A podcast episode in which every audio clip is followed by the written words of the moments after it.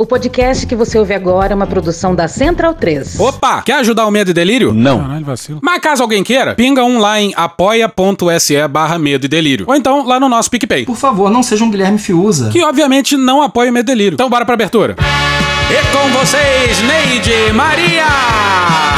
Olá, estou enfim de volta com o quadro obviamente mais bem sucedido desse programa. Sentar na mesa. Como vocês sabem, eu já sugeri perguntas pro Bonner depois da sabatina com Bolsonaro no Jornal Nacional. E agora eu vou fazer críticas pro desempenho do Lula na cama. Maravilhoso. Não, mentira, eu vou fazer críticas construtivas à participação do Lula no primeiro debate desse segundo turno. Pera aí, só acender o cigarro. Não, hoje não vamos ter Lula como convidado, porque a gente rompeu. Que porra é essa? Ô Lula, o que que você tá fazendo? Sem blusa e com laço vermelho na cabeça. Ô Neidoc, eu vim fazer as pazes. Ajuda aí, Frota. É pra já, meu presidente. Caralho. Que coisa ridícula. Para com isso, Frota, para. Pô, até que eu sou afinadinho, né? Não interessa, ô Lula. Quando você acabar com a Janja, a gente conversa, tá? Mas já que você teve a ousadia de vir até aqui, agora você vai ouvir. E eu já começo te perguntando: você acha, por acaso, que você foi bem no debate da Band? Olha, Neidoc, eu achei que sim. Olha, sua fala final foi boa, a gente admite aqui, você falando em churrasquinho e cerveja rindo e o Bolsonaro desnorteado lá no Dessa fundo. aí eu mandei bem. Mas apesar desse seu peitoral todo, dessa coxa grossa, deliciosa, o senhor me irrita, Luiz Inácio. Por acaso é proibido o senhor esfregar na cara do Bolsonaro que ele previu que teria menos de 800 mortes na pandemia inteira? Não, Neidoca, não é pro... Então por que que você não fala isso, porra? Calma, Neidoca, porra. Olha aqui, toma esse papel aqui, ó. Lê essa porra aí, pelo amor de Deus. Ô, Bolsonaro, em 22 de março de 2020 você disse o seguinte e eu abro aspas aqui. O número de pessoas que morreram de H1N1 no ano passado foram na órbita de 800 pessoas. A previsão é não chegar a essa quantidade de óbitos no tocante ao coronavírus. Fecha aspas. Você previu menos de 800 mortes no total. Falou em gripezinha, histeria. E falou mesmo, não adianta vir mentir não. E hoje, apesar de você dizer por aí, e daí, lamento, quer que faça o quê? Não sou coveiro. Estamos com 680 mil brasileiras e brasileiros mortos pela Covid. Teve dia em que morreu mais de 4 mil pessoas. Eu queria saber como é que você consegue colocar a cabeça no travesseiro e dormir. O senhor não só atrasou a compra da vacina, como também sabotou toda e qualquer medida de prevenção à doença. E isso confessado pelo seu líder de governo na Câmara, com o objetivo de fazer chegar a imunidade de rebanho, contaminar todo mundo pra isso, não importa se ia morrer quem tivesse que morrer. Tá indo bem, continua. Porra, Lulão tá mandando bem aí. Cala a boca, Frota, deixa ele falar. E a sua missão matou no mínimo 100 mil brasileiras e brasileiros. Tem gente que fala em 400 mil. E isso, povo brasileiro que tá me ouvindo aqui, são mães, pais, avós, avós, filhos, filhas, netas, netos. Sim, diferente do que o presidente tá falando, morreu muito jovem de Covid no Brasil, sim. Esse senhor que tá do meu lado aí é um assassino em série, sabe? Caiu a língua, Luiz Inácio. Não, nem doca, é porque você é demais, realmente. Essa aí eu vou usar no próximo. Mas não vai embora não, que não é só essa não, Luiz Inácio. Agora você me tem a pachorra de falar em jacaré, Luiz Inácio. Tanta É que eu coisa melhor eu esfregar na cara Pantanal. dele. Sobre a pandemia, que é um- foi um dos piores momentos do governo dele, que ele mais teve a popularidade Isso é em verdade, queda. verdade. E você vai me falar em jacaré, Ô, porra? Neidoca, você me perdoa. Vamos lá, vou te dar mais uma chance sobre outro tema. Fala aí sobre mensalão, Lula. Olha, meus amigos e minhas amigas, a Petrobras. Para, para, cara. Homem hétero, não tem jeito, é burro demais. Você ia repetir a mesma resposta que você deu no debate. né? Eu ia, Ô Neidoca. Luiz Inácio, é difícil, hein? Na próxima encarnação, aí eu quero vir lésbica. Lê esse papel aqui, esse outro. Meus amigos e minhas amigas, vocês por acaso sabem quem foi o relator do mensalão no STF? O ministro Joaquim Barbosa. E sabem em quem ele declarou voto na reta final do primeiro turno? No Lulinha aqui. Isso, isso até tava no medo e delírio, porra. E olha o que que o Joaquim falou sobre o Bolsonaro. Abre aspas, Bolsonaro não é um homem sério. Ele não serve para governar um país como o nosso. Não tá à altura. Não tem dignidade para ocupar um cargo dessa relevância. Nas grandes democracias, Bolsonaro é visto como um ser humano objeto desprezível. Uma pessoa ser evitada. Isso é mesmo. Caraca, grossa. Esse isolamento internacional é muito ruim pro nosso país. Nós perdemos muitas oportunidades com isso, fecha aspas. E olha, Bolsonaro, o mensalão foi julgado e foi punido. E versa sobre 10 milhões desviados. E só este ano, o orçamento secreto envolveu 16 milhões de reais. Ele é bom nessas ênfases, né? Sim, pra compra de apoio parlamentar. O próprio Lira que disse que é pra cooptar base parlamentar, porra. Malula, sabe o que, que é pior? Foi o Bolsonaro que falou o nome do Joaquim Barbosa e nem assim você me tocou. Quer dizer, nem assim você se tocou. No ar aí. Ô, Neidoc, eu já te chamei pra fazer parte da campanha. E você que não aceitou. Ai, vai chamar pro altar na igreja pra casar, que é bom nada, né? Mas vamos seguir que tem mais. Fica aí na tua. Ai, puta que pariu. O Bolsonaro falou em Venezuela. E sabe o que, que você tinha que ter dito? Tinha que ter falado do avião de oxigênio da Venezuela, que estava relativamente perto de Manaus, que tinha oxigênio, que ofereceu oxigênio e o governo nem respondeu. Por orgulho ideológico do presidente e do seu ministro das Relações Exteriores, pessoas morreram afogadas no seco. Essa aí foi boa, hein? Mas, ô Neidoca, não tem um elogio que É, a seja. Neide tá super negativa. Não se mete, Frota. Olha só, Luiz Inácio, de puxa-saco você já tá rodeado. Olha só, quando o Bolsonaro falou que era contra o protocolo do Mandetta, você tinha que ter falado que quem indicou o Mandetta foi ele. E que o Mandetta tava em linha com o resto do mundo inteiro, que o mundo inteiro fez aquilo. Aí lembra quando ele sugeriu que podia enterrar a CPI assinando uma coisa a pedido do Omar Aziz? É verdade, ele falou. Ele tava confessando prevaricação, porra. Era papel do presidente denunciar o crime. Ô, Neidoca, que debate ao vivo é complicado. Ô Luiz Inácio, sabe? tchau pra você e só volte aqui com o divórcio autografado pela Janja. Sobe vinheta que eu tô irritada. Vocês escutaram o programa Sentar na mesa. com Neide Maria. Fiquem agora com o programa Membros Que Delícia em Brasília. Ô Cristiano, você tá de sacanagem com a minha cara, não tá? Tô, tá, vai, agora é normal. vai. Então, bundão é o Jair. Medo, medo, medo. É uma canalice que vocês fazem. Olá, bem-vindos ao Medo e Delírio em Brasília com as últimas notícias dessa bad trip escrota em que a gente se meteu. Bom dia, boa tarde, boa noite. Por enquanto. Eu sou o Cristiano Botafogo Cristiano, seu lixo. Gente nojenta como você. Caralho, nada, manhã. e o Medo e Delírio em Brasília é escrito por Pedro Daltro. abraço, Daltro. Fala, seus lixos. Esse é o episódio dias 1383, 84 e 85. Ah, é? Foda-se. E se tudo der certo, se tiver o segundo turno das eleições, se o Bolsonaro perder e o resultado for respeitado, faltam 77 dias pro fim do governo Bolsonaro e somente 13, 13, 13 dias pro segundo turno das eleições. Espero que o outro lado julgue essas medidas minhas com imparcialidade. Que tristeza. Enfia no rabo, gente. Ó, como o cara é grosso. Bora passar raiva? Bora.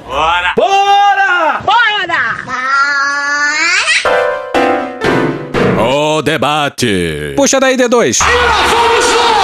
Senhoras e senhores, a partir desse exato momento eu tenho o prazer e a satisfação de informar a todos os presentes que vai começar o primeiro debate entre os dois candidatos mais votados para a presidência da República. Um jeito esquisito de falar, né? Bom, mas hoje há de ser um episódio diferente. Parece até que um helicóptero pousou em cima da tua cara. Porque o debate foi uma trocação desenfreada por duas horas. E a porrada tá lambrando ainda. Aí a gente ia precisar de, no mínimo, uma exalogia. Nem existe isso, você tá inventando palavras. E ninguém aqui tem mais sanidade mental pra isso, não. Eu não tô doido, não. Então você imagina que você tá no filme Medo e Delírio em Las Vegas, naquela cena em que eles estão entrando no cassino completamente trincados. Mas aí é você entrando no cassino completamente trincado. Doidão, de droga. Com as suas sinapses lutando contra muita droga ingerida. Olha ali, pipe de crack. E as suas pernas lutando por algum equilíbrio. Então, parafraseando Cunha. Que Deus tenha misericórdia. Dos ouvintes do Medo e Delírio. Glória a Deus. Essa eu quero ver.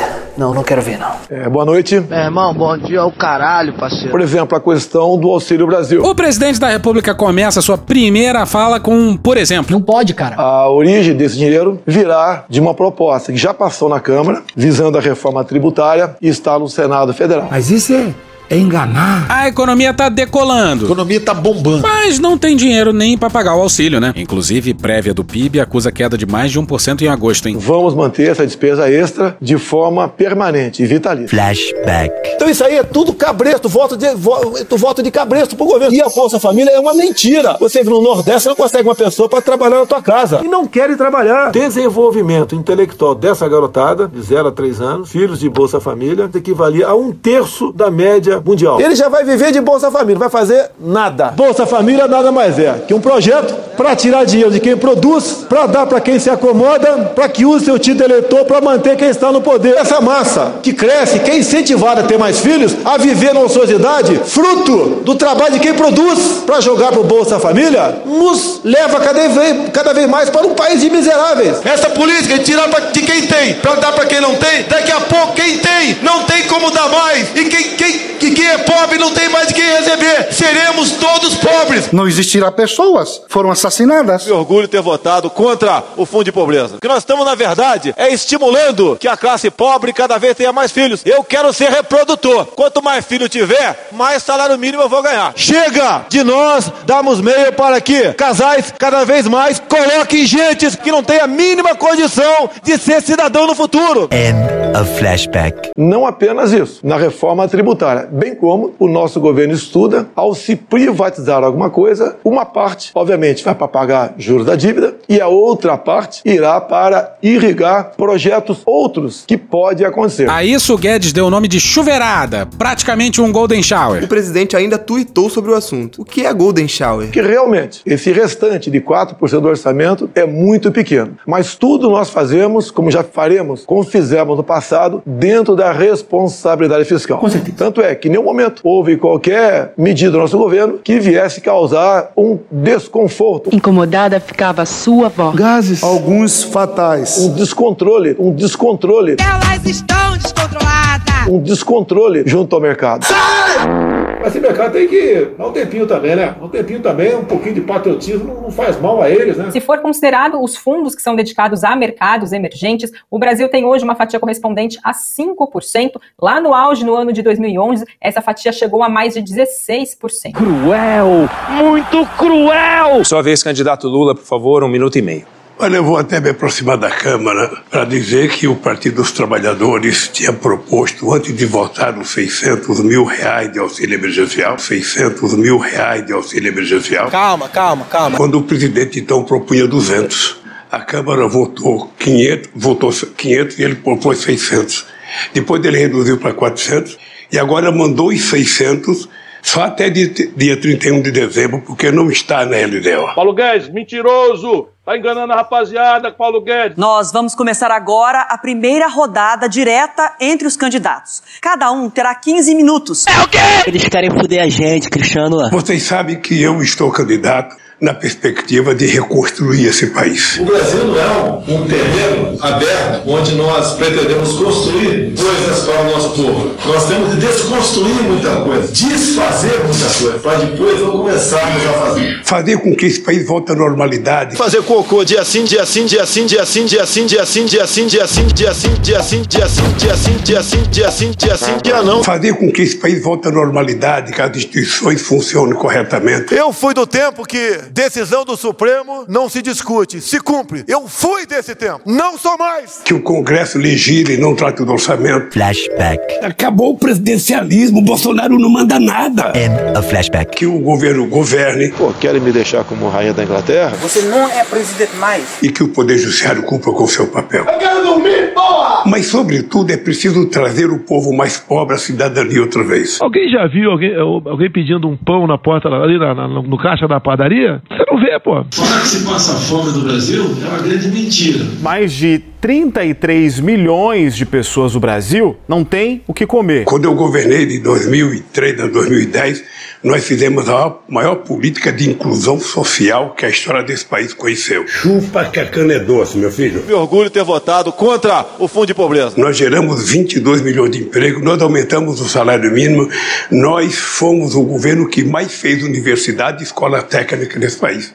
E por isso, eu até gostaria de fazer uma pergunta por candidato, o meu adversário. Padre Kelson. Kelvin, candidato padre. Quantas universidades e quantas escolas técnicas o senhor fez como presidente da República? Não dá, não dá para continuar, tá passando mal. Não, mas essa é muito fácil mesmo. Faça outra mais difícil. Zero. Primeiramente, o senhor Lula confunde auxílio emergencial com auxílio Brasil. Fugiu. Pode Mulher Maravilha. Até 2022, no meu governo, está proibido falar a palavra Renda Brasil. Vamos continuar com Bolsa Família e ponto final. Um abraço a todos e bom dia. É, irmão, bom dia ao caralho, parceiro. Eu sei que distribui renda. A palavra fácil da, da esquerda é distribuir renda. Pera, distribuir renda de quem? Quem trabalhou? Dividir riqueza e renda? Alguém conhece algum empresário socialista? Alguns querem que eu taxe grande fortuna no Brasil? É um crime agora ser rico no Brasil? Vamos seguir. Agora você está prometendo picanha e cerveja.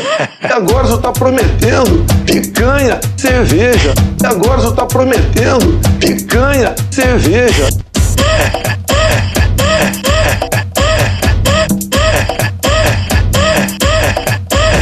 Picanha, cerveja. Picanha, picanha, cerveja. Picanha, picanha, cerveja. Cerveja. Picanha. Pênis. Peru. Piroca. Sem pau. E agora você está prometendo picanha e cerveja. E no final do arco-íris tem um baldinho de cerveja gelada. Foda-se. Eu perguntei quantas universidades você fez. Perguntei quantas escolas técnicas você fez. E você veio falar do Bolsa Família. Não pode, cara. O nosso programa de inclusão social não era só o Bolsa Família. O nosso programa de inclusão social foi a maior política de distribuição de renda que esse país já conheceu para o pobre.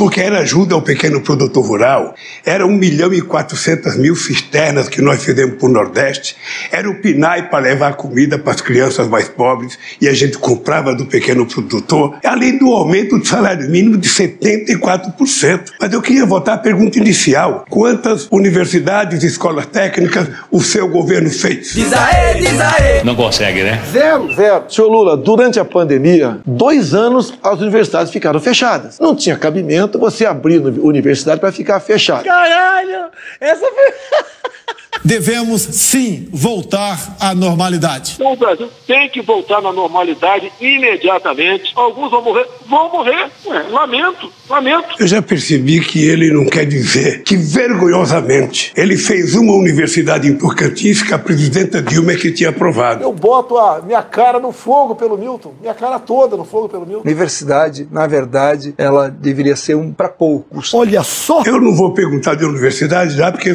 parece que não sabe. Parece que sabe que não fez nenhuma. É verdade. Mas eu vou perguntar de pandemia. É uma boa ideia. O Brasil tem 3% da população mundial. E o Brasil teve 11% das mortes da pandemia no mundo. A gente já usou esses números aqui, mas não é das melhores comparações, porque ignora subnotificação em vários países. Enquanto aqui, apesar de sim haver subnotificação, é menor do que em alguns países. Estima-se, pelo menos. Nesse caso, o excesso de mortes é um retrato mais fiel. E ainda assim, continua uma desgraça. E é como a Neidoca falou lá no começo. A primeira fala deveria ser sobre a previsão de menos de 800 mortes do Bolsonaro. O número de pessoas que morreram de H1N1 no ano passado foram na ordem de 800 pessoas. A previsão é não chegar a essa quantidade de óbitos no tocante ao coronavírus. Errou feio, errou feio, errou rude. E o Lula também devia ter explicitado com essa fala aqui do Ricardo Barros. Ele queria enfrentar o vírus, alcançar logo o pico da curva para que haja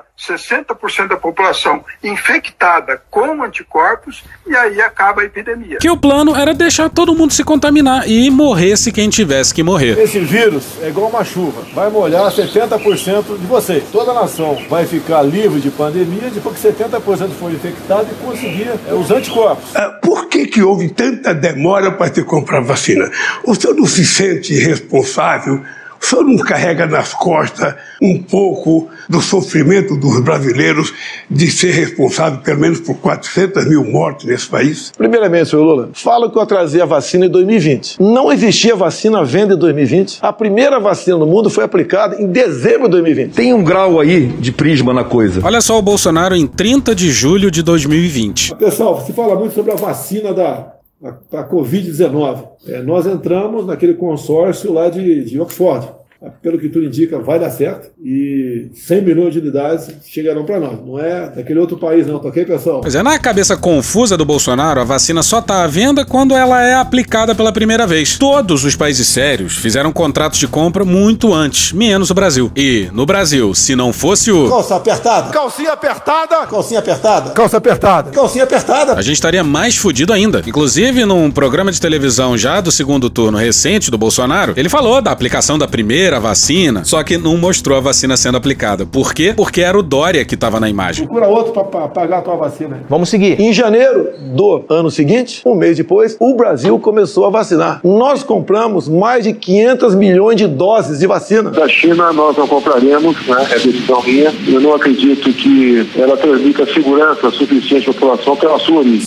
Nada será despendido agora para comprarmos uma vacina chinesa que eu desconheço, mas parece que nenhum país do mundo está interessado nela. Toda e qualquer vacina está descartada. Alguém sabe quantos por cento da população vai tomar vacina? Pelo que eu sei, menos da metade vai tomar vacina. Errou feio, errou feio, errou rude. Seguimos! E todos aqueles que quiseram tomar vacina, tomaram. Eu não vou tomar vacina. Eu não vou tomar. Eu não vou tomar. A minha filha de 11 anos não será vacinada. Pois é, nenhum presidente de qualquer país minimamente sério promoveu uma cruzada contra a vacina. E não só contra a vacina, contra qualquer medida de prevenção. No que depender de mim, nu nunca teríamos lockdown. eu, no mundo todo, o contrário. Deixar bem claro aqui, para não ter dúvida. Eu, no mundo todo, o contrário é isso. Eu fui o único chefe de Estado do mundo que foi na contramão do que se pregava tocante à pandemia. O único. Talvez eu tenha sido o único chefe de Estado do mundo todo que teve a coragem de se insurgir contra essa política do fica em casa. Ficar dessa máscara faz Essa máscara protege bolhufas. O uso de máscara. Uma universidade alemã fala que elas são prejudiciais a crianças. Desde o primeiro dia da pandemia, nunca deixei de estar no meio do povo. Eu tenho que estar no meio do povo. Inclusive, Queiroga, sem máscara. E o Brasil foi um dos países que mais vacinou no mundo e em tempo mais rápido. Pra que essa, essa ansiedade, essa angústia? A pressa da vacina não, não se justifica. Quanto maior a votação do atual presidente no segundo turno,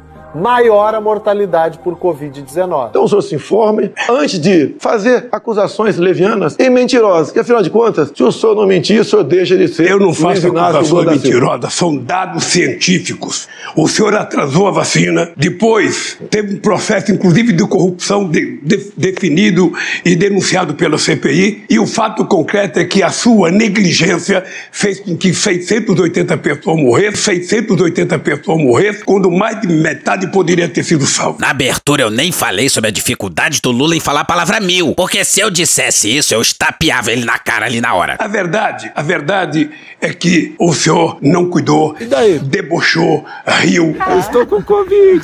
Dizia que não tomava vacina. Eu não vou tomar vacina. Quem tomava va- vacina virava jacaré. Lá, na Pfizer, tá bem claro lá no contrato, nós não nos responsabilizamos por qualquer efeito colateral. Se você virar um, um chip, virar um jacaré, é problema de você, pô. Mexer no sistema imunológico, imunológico das pessoas, nós estamos mexendo com vidas. Exatamente. Que virava homossexual. Não. Essa aí o Bolsonaro não falou, mas ele falou isso aqui. Tem que deixar de ser um país de maricas, pô. Que não podia tomar vacina. O senhor gozou, o senhor gozou, o senhor gozou. Nossos jornalistas e comentaristas gozam. O senhor gozou, o senhor gozou. Nossos jornalistas e comentaristas gozam. O senhor gozou, o senhor gozou. Chega! O senhor gozou, o senhor gozou, o senhor gozou. Gostei danada. Onde vamos chegar? O senhor gozou das pessoas, imitou as pessoas morrendo afogada sem, por falta de oxigênio em Manaus. Não foi exatamente por causa de Manaus, mas o Bolsonaro imitou pessoas com falta de ar.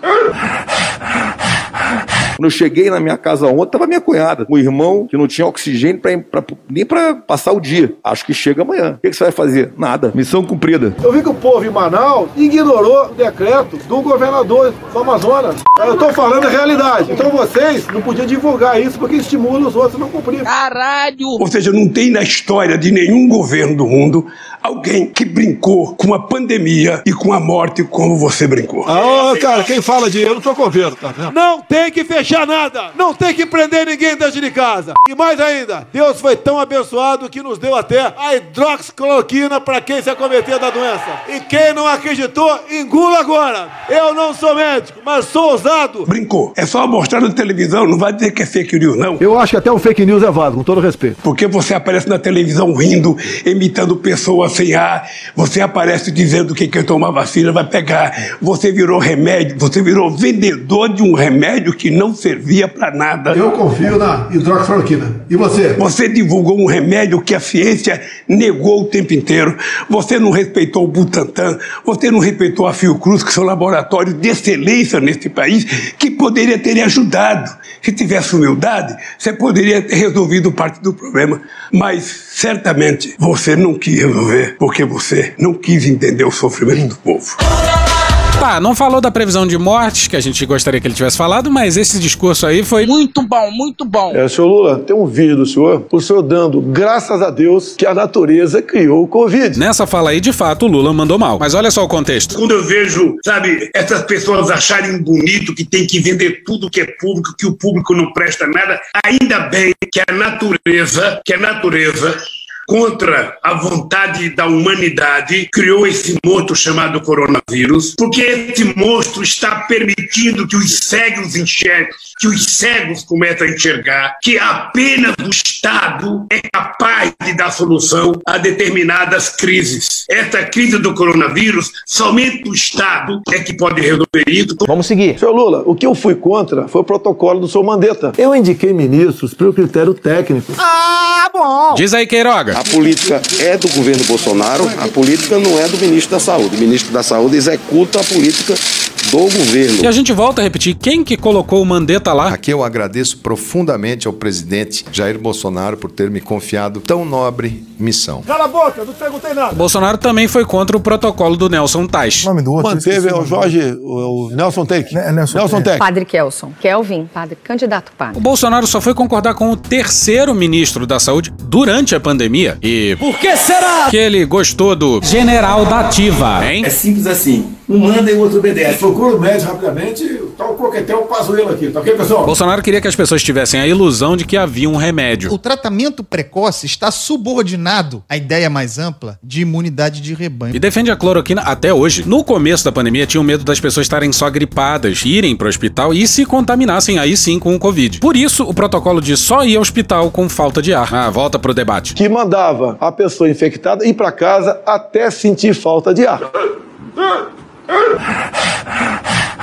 E eu fiquei indignado com isso. O que, que é indignação? É meu pau em sua mão. País nenhum do mundo, no começo dessa pandemia, mandou geral com sintoma de gripe pro hospital. Isso é receita para espalhar o vírus ainda mais. A vacina, seu Lula, não é para quem está contaminado. A vacina é para quem ainda não foi contaminado. Não. Eu tive a melhor vacina, foi o vírus.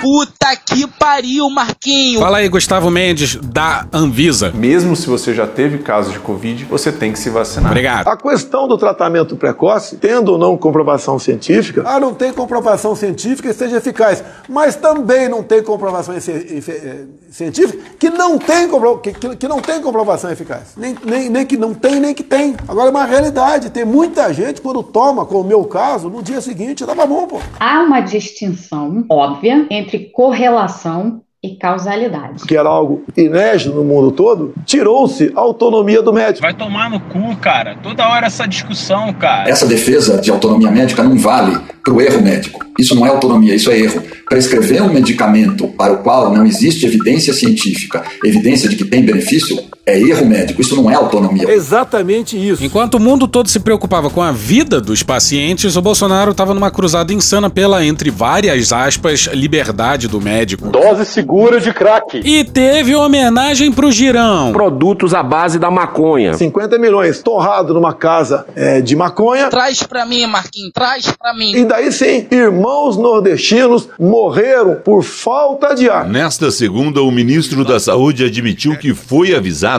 sobre o risco de um colapso no fornecimento de oxigênio hospitalar. Segundo Eduardo Pazuello, ele recebeu um alerta uma semana antes da crise começar. Uma semana antes da crise começar. No dia 8 de janeiro, nós tivemos a compreensão a partir de uma carta da White Martins de que poderia haver falta de oxigênio se não houvesse ações para que a gente mitigasse esse problema. A verdade, Bolsonaro, a verdade é que você colocou o ministro da Saúde que não entendia. O único que parece que entendia um pouco era o Mandetta, que o senhor tirou logo. Depois colocou um outro que não entendia, até chegar no Pazuello. Compreende a merda. 50 sentadas. É, olha o que o Lula falou do Pazuello dia desses. E é através daquele relatório que a gente vai colocar Pazuello na cadeia.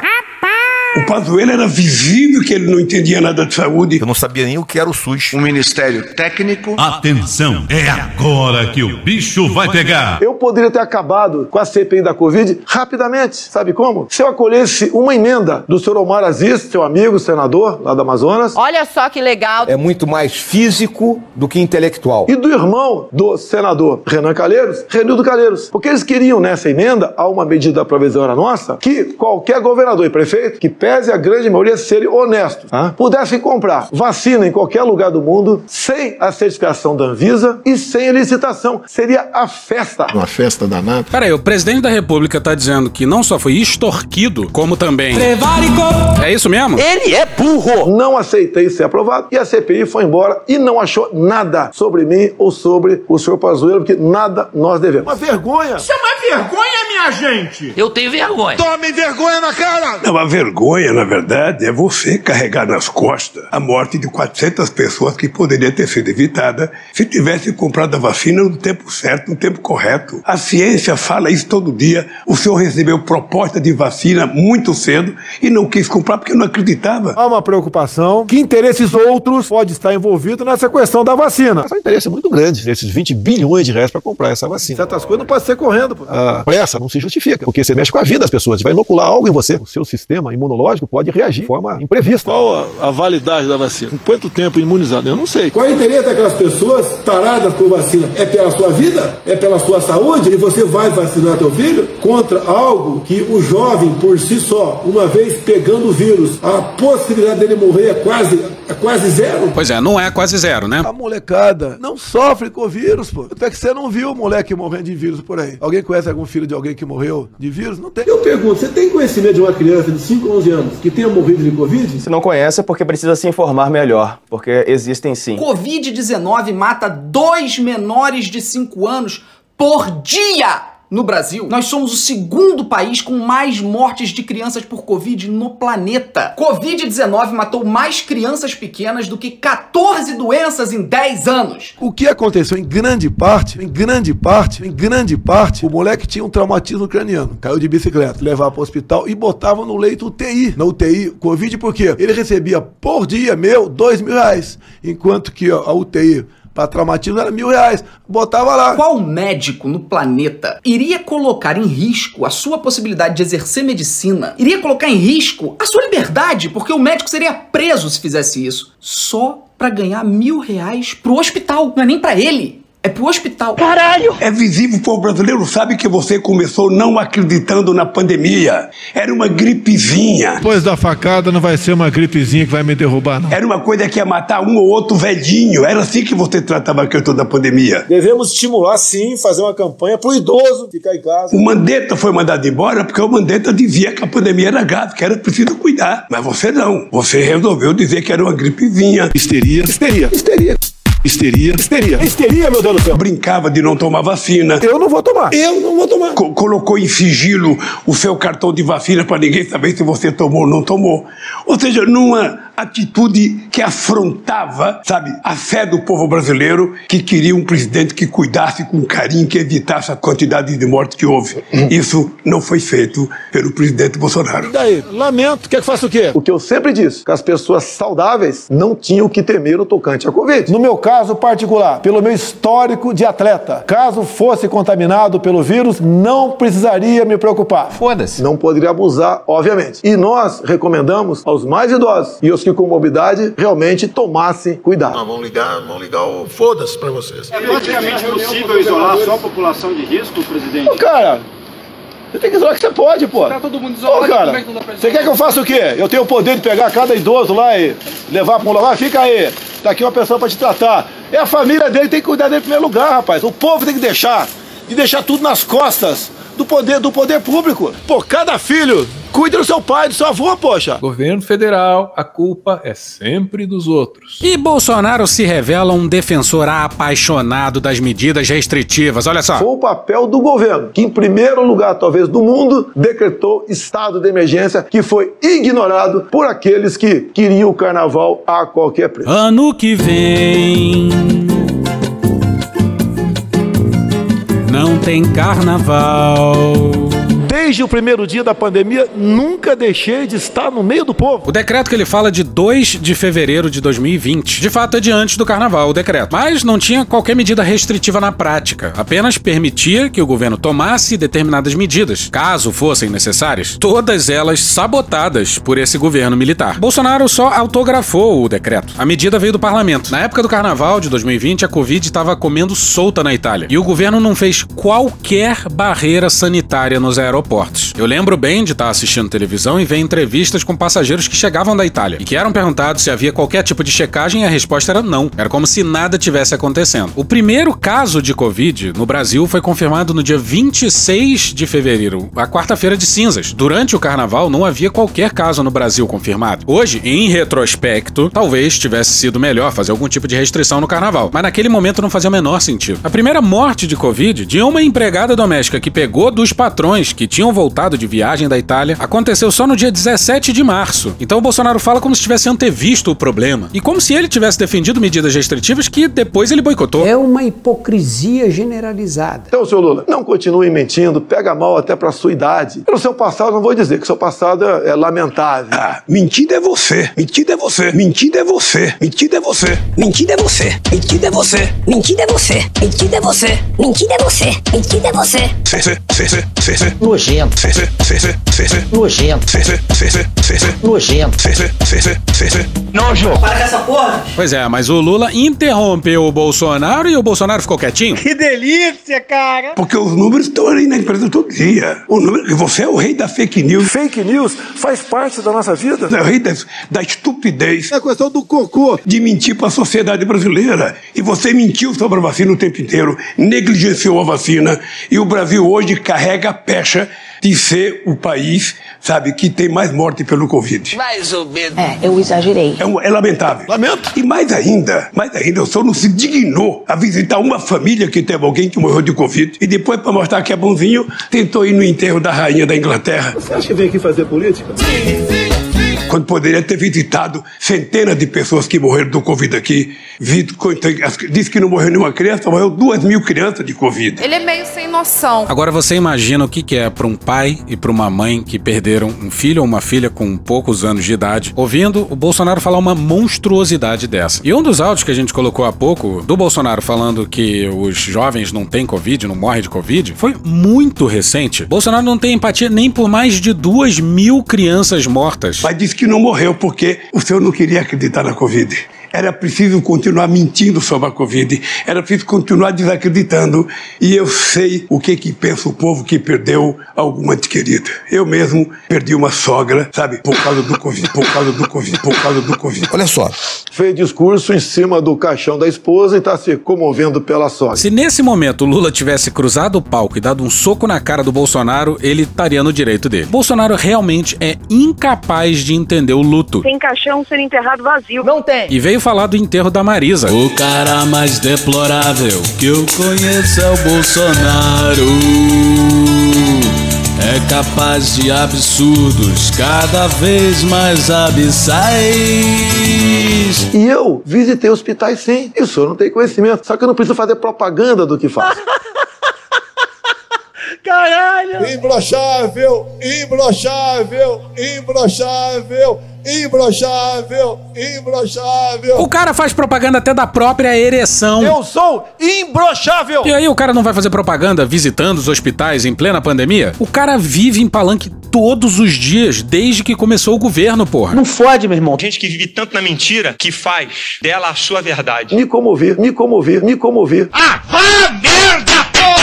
Me preocupei com cada morte no Brasil. Repito. Me preocupei com cada morte no Brasil. Repito. Me preocupei com cada morte no Brasil. Mano, corra, rapaz. Repito, o Brasil, o país. Não me inter- me interrompa. Você ria o tempo inteiro. Repito. Agora que você está candidato, você está mostrando uma seriedade que deveria ter mostrado lá. É isso. Rio. Simples assim. Você não foi no hospital, não foi visitar uma pessoa, não foi visitar um, um parente. Olha o Bolsonaro em 2021 visitando a sua cidade natal de Eldorado Paulista e desfilando toda a sua absoluta falta de empatia. O, o negão Alcides, trator, tratorista. Tá Ah. vivo ainda, não, Alcides? Tá vivo? Tá vivo, Alcides? Tá. Morreu o filho dele há esses dias. Caramba, Aí trabalha naquela sul ali. Morreu do que o filho dele? Corona pegou ele. Quem? Corona. Corona pegou ele. Quem? Corona. Corona pegou? Pegou ele. Ele já tinha algum problema de saúde ou não? Rapaz, ele é um homem novo ainda. Molecão novo ainda. Alguns pegam de que né? Alguns pegam de novo rezo, que né? eu. Alguns pegam de que né? Não deu, né? É. Não deu, né? É. Não deu, né? É. Mas derrubou ele. O Alcides me ensinou a dirigir, a tra... dirigir aqui. Caralho! Me comovi, me preocupei com cada morte no Brasil. Com certeza. Vamos seguir. Vocês são especialistas em pegar vídeos, filmes e cortar o pedaço que interessa pra vocês. tá? Você sabe quem, Você- é, você Lula, sabe Lula, quem é Lula, especialista nisso. Lula. Você sabe quem é o rei da Então é fake news. O famoso laureado bebê vai voltar. Eu vou lhe contar como é que se vacina. Em 2010, teve a gripe H1N1. Em três meses, nós vacinamos 80 milhões de pessoas. Canalhas! Em três meses. Porque o Brasil é um país que tem expertise em vacinação. Aliás, o Brasil é exemplo do mundo em vacinação. O Brasil vacilou quando teve um presidente que não cuidou e que não foi responsável. Vai responder não, puta! que brincava e que não acreditava na vacina. E a verdade é essa, a verdade é essa. Sabe, o senhor carrega nas costas o peso de pelo menos 400 mil pessoas que morreu por conta do negligenciamento e o negacionismo da vacina. Aê, porra! Aê, o Lula falou a palavra mil. 400 mil pessoas. É tetra! Chega de mentira, vamos passar para outro assunto aqui. Chega de mentiras! Repitam comigo. Pois é, muda de assunto, muda de assunto. Enfrentar como homem, pô, não como moleque. E vamos acelerar. Acelera bem, acelera! Por que você não transferiu o Marconi em 2006, já que tinha um pedido do MP estadual fazer isso? Era simpatia, amizade ou um grande acordo naquele momento, juntamente com o seu vice, atualmente, Geraldo Alckmin? O, o candidato sabe que quem cuida de crime organizado não sou eu. Quem tem relação com o miliciano, que crime organizado, ele sabe que não sou eu e sabe quem tem.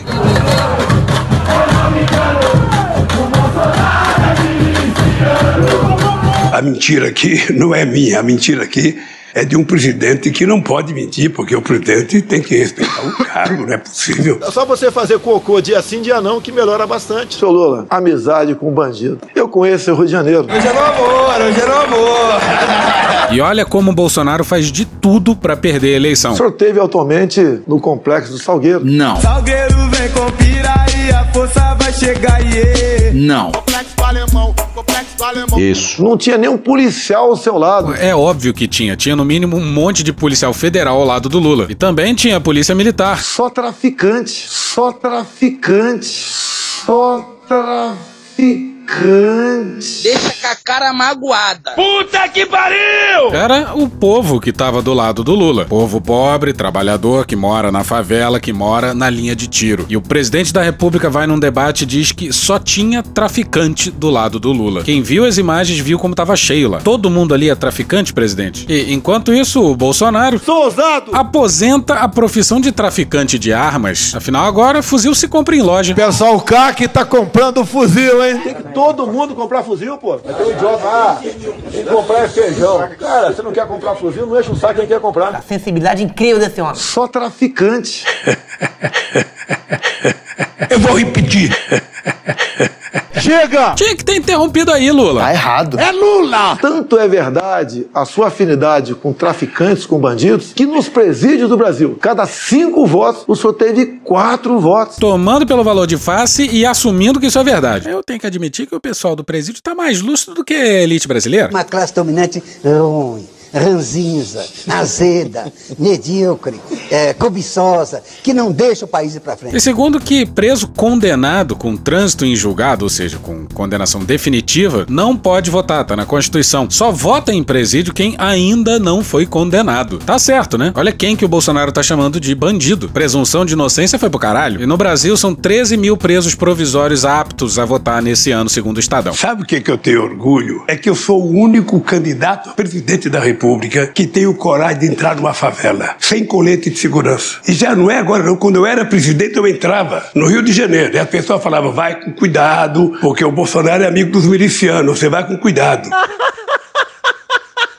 Caralho! E eu ia, eu ia, sabe por quê? Eu acredito no povo. E eu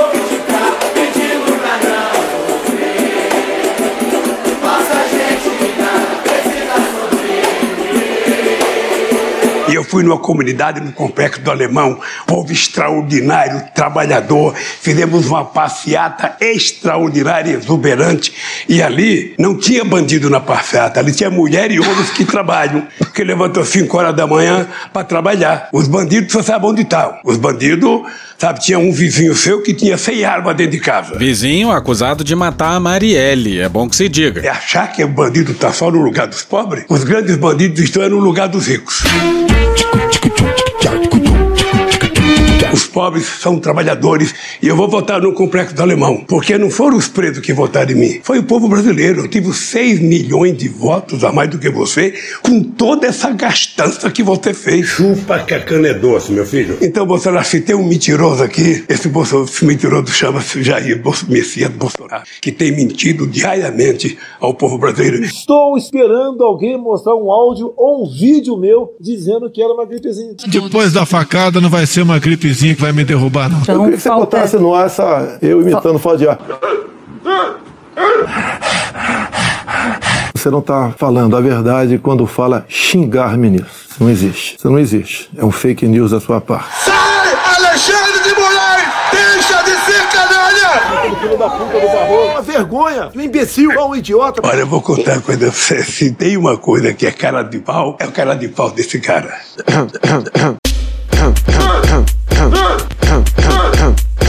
Ô, cara. Ô, cara. Porque levou. Eu fiz 88% das obras do São Francisco. Ele fez 3,5%. 3,5%. Da mesma forma que ele fala que fez ferrovia. Da mesma forma que fez o 163. Tudo feito pelo governo do PT. O Lula deu agora uma de Tony de Paula aí nessa voz?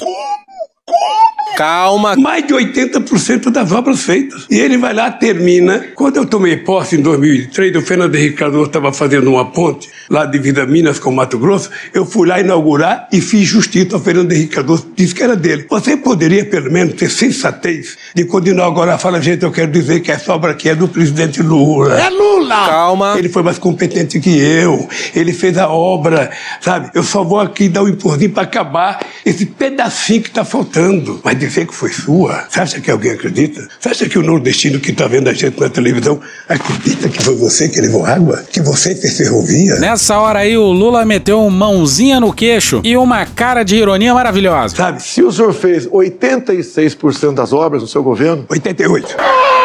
Alguém falou 88 por aí? Temos ódio à ditadura, ódio e nojo. Parabéns. 88 em 88. Dilma ficou mais meia dúzia anos. Não terminou os, do, os 12 que faltavam. E talvez sem querer, o Bolsonaro tenha admitido que só fez mesmo um pedacinho da transposição do Rio São Francisco. Diz aí, Flávio. É, o presidente Bolsonaro, por exemplo, que pegou uma aquela obra de transposição do Rio São Francisco, com menos de 10% concluído, e em, em, três anos e meio, com uma pandemia no meio, com guerra, quase terceira guerra mundial, entregou 100% da transposição do São Francisco sem superfaturar nada, uma obra de qualidade, e tem gente que acha que isso é obra do Lula.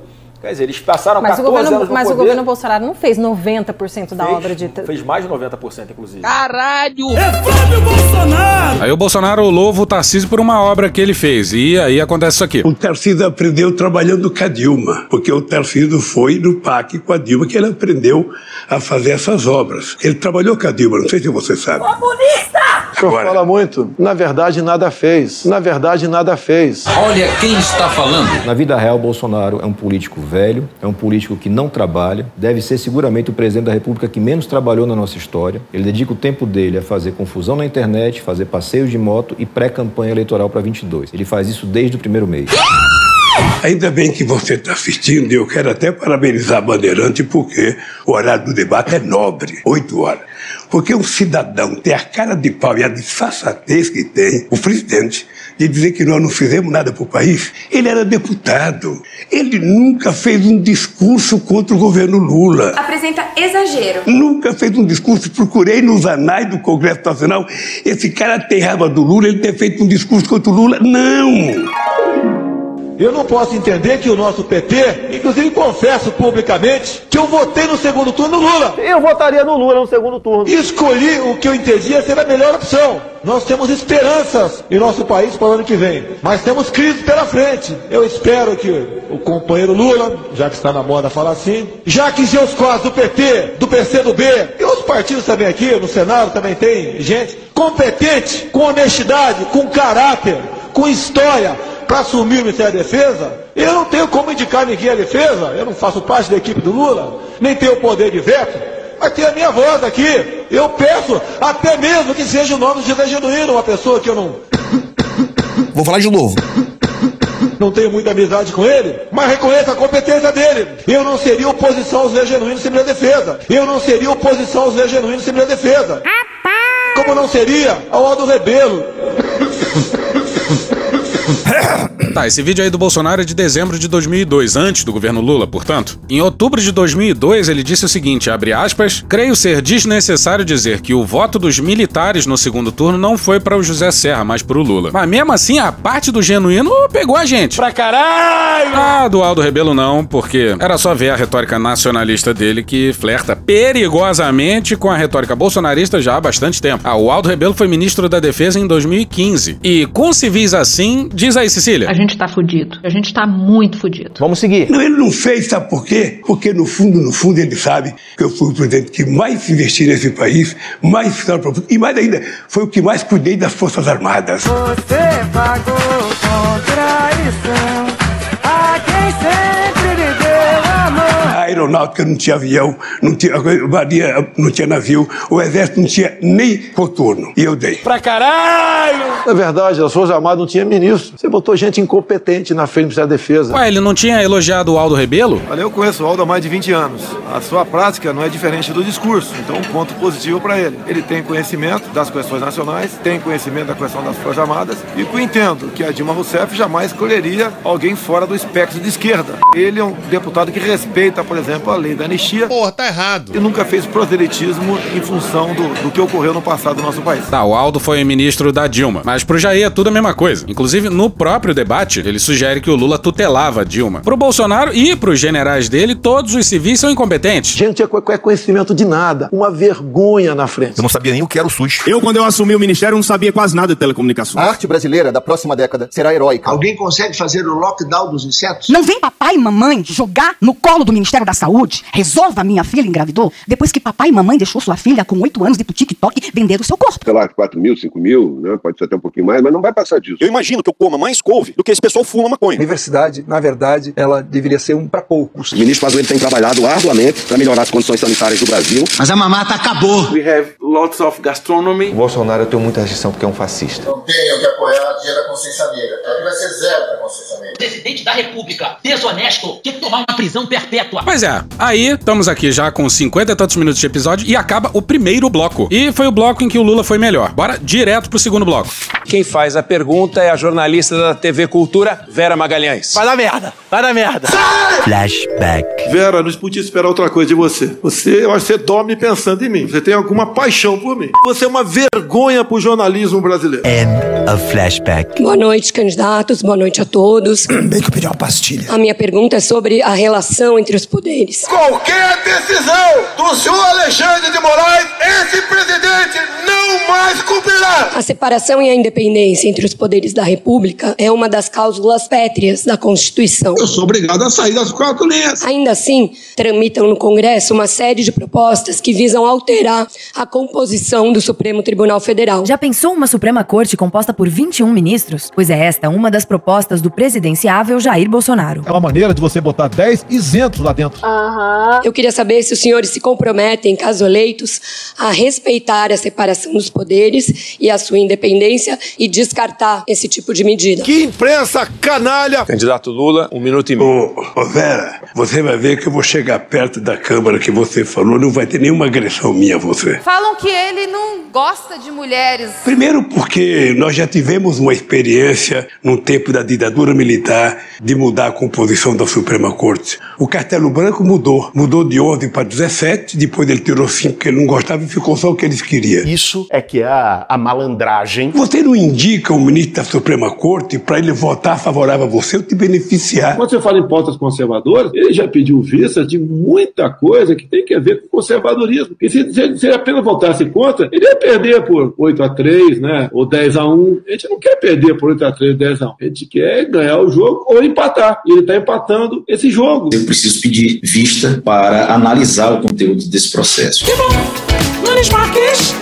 Nunes Marques pede vista só. Os ministros da Suprema Corte têm que ter currículo. Eu não vou indicar um cara só pelo currículo. Vai chegar lá, vai ser o dono de si. E eu tenho orgulho, porque foi os ministros que eu indiquei que votaram Célula Tronco, votaram Raposa Serra do Sol, votaram a União Civil. Ou seja, foram pessoas que tiveram uma postura de dignidade. Eu, sinceramente, eu estou convencido que tentar mexer a Suprema Corte para colocar amigo, para colocar companheiro, para colocar partidário, é um atraso, é um retrocesso que a República Brasileira já conhece. Esse cara tem que tomar cerveja comigo ou tubaína. Tem que ter afini essa afinidade comigo. Prezada jornalista Vera, satisfação revela. Olha só. Pensamento mágico. Da minha parte, está feito o compromisso. Não terá nenhuma proposta. Como nunca estudei isso com profundidade. É um montão de, de amontoado, de, de, de muita coisa escrita. Mas se o Bolsonaro foi eleito, o pedido de impeachment do Xandão vem no primeiro dia de janeiro. Se você aumenta o número de, de ministros supremos, você pulveriza o poder deles. Eles passam a ter menos poderes. Faltou só o senhor Lula, o senhor dizer que o senhor só é candidato a presidente da República por causa de um ministro que foi cabo eleitoral de Dilma Rousseff e depois por ela foi indicado para o Supremo Tribunal Federal, o senhor Faquim. Ministro Faquim, marxista, leninista. Não. Ministro Faquim, trotskista, leninista. Não. E só no Brasil tem um presidente que se gaba disso que vai seguir, ó. Estamos no terceiro mês com deflação. Por que será? Pois é, se a deflação fosse por queda de consumo, aí poderia ser que a gente tivesse com problema. A deflação atual é por redução de custos. Alguns fatores envolvidos. A redução do ICMS, que tira tributos dos estados, o fato do governo federal ter zerado o PIS e o COFINS, que tira tributos do governo federal, uma certa queda no dólar e a queda no preço do barril do petróleo. O Brasil usa diesel pra caralho e isso influencia o preço de tudo, basicamente. O Bolsonaro não mexeu na política de preços da Petrobras. O que ele fez foi interferir para amenizar a velocidade do reajuste, por causa da eleição. Em relação ao PPI, a Petrobras está operando em déficit e Bolsonaro já disse que não vai mexer no PPI. Ou seja, ao que tudo indica, passando as eleições, continuando a política de paridade de preço de importação, é bem possível que haja um reajuste dos preços dos combustíveis e a inflação volte a subir. Palestrinha. O mundo todo com alta nos combustíveis, alta de inflação e o Brasil no caminho certo com Paulo Guedes. Orgulho do nosso governo, a economia e o povo em primeiro lugar. Paulo Guedes, o nosso orgulho Brasil. É melhor vocês nos tratarem bem, porque senão nós vamos ligar, vamos ligar o foda-se pra vocês. Todo mundo indo pra Disneyland, empregado doméstico pra Disneyland, uma festa danada. O Macron, o Macron falou que estão botando fogo na floresta brasileira, o presidente devolveu. Falou que a mulher dele é feia, por isso que ele está falando isso. Tudo bem, é divertido, não tem problema nenhum. É tudo normal e é tudo verdade. O presidente falou mesmo, e é verdade mesmo, a mulher é feia mesmo. Deixa cada um se fuder do jeito que quiser. O hospedeiro tá morrendo, o cara virou um parasita. Essa confusão toda, todo mundo tá achando que estão distraídos, abraçaram a gente, enrolaram com a gente, nós já botamos a granada no bolso do inimigo.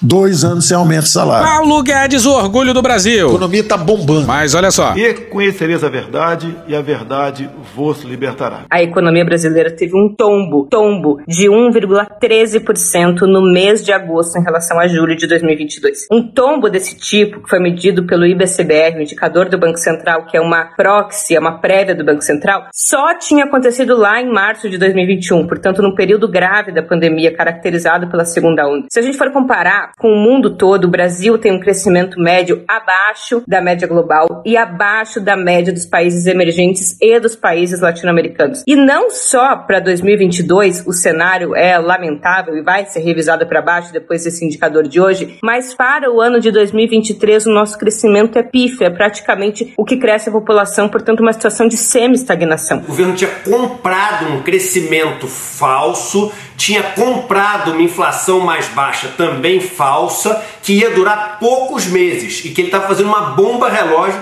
que ia estourar depois das eleições. Pois bem, o negócio era tão frágil que está estourando antes das eleições. E todo mundo está vendo o caos que o Brasil foi exposto e o desastre econômico que representam Guedes e Bolsonaro. Vamos seguir. Eu, quando, quando eu ouço o meu adversário falar, eu fico imaginando que mundo ele está. Lula, se você não mentir, não mentisse, não seria você. Você me chama o tempo todo de genocida, miliciano. Canibal, genocida, miliciano, canibal. É pra comer. Genocida, miliciano, canibal. Como? Aliás, vale super a pena ler a matéria do Rubens Valente na agência pública no dia 6 de outubro, intitulada Bolsonaro mentiu de novo e não, os Yanomami não têm o canibalismo como prática. E a última, o seu programa, influenciado por Grace Hoffman, me acusou de pedofilia. Say what? Pois é, senhoras e senhores, foi o próprio Bolsonaro quem trouxe o tema à baila. Eles sentiram isso e sentiram para um caralho. Tentando me atingir naquilo que eu tenho mais de sagrado: defesa da família brasileira, defesa das crianças. Tá, e aqui a gente precisa abrir um parênteses para falar disso. Depois a gente volta pro debate. Mas o Bolsonaro tá numa cruzada contra a erotização das crianças, né? Pela família e pela inocência das crianças em sala de aula que o PT nunca teve. Em defesa da família, em defesa da inocência da criança em sala de aula. Olha esse diálogo do Bolsonaro numa live em pleno Palácio do Planalto com uma criança. A menina não devia nem ter 10 anos de idade. Quem não gosta de mulher gosta de homem, é Ah, mas é feio isso aí. Eu não gosto. Ó. Esse tem que ser certinho, gente, pra vocês terem um futuro bem legal lá na frente. Eu, por exemplo, eu comecei cedo. Meus pais Você também. começou cedo? Por quê? O que, que é? Eu e meus pais Começou cedo? Como assim? Começou Eu comecei com seis anos. Ah, começou, começou. Não, eu comecei a minha carreira de repórter Ah. com seis anos.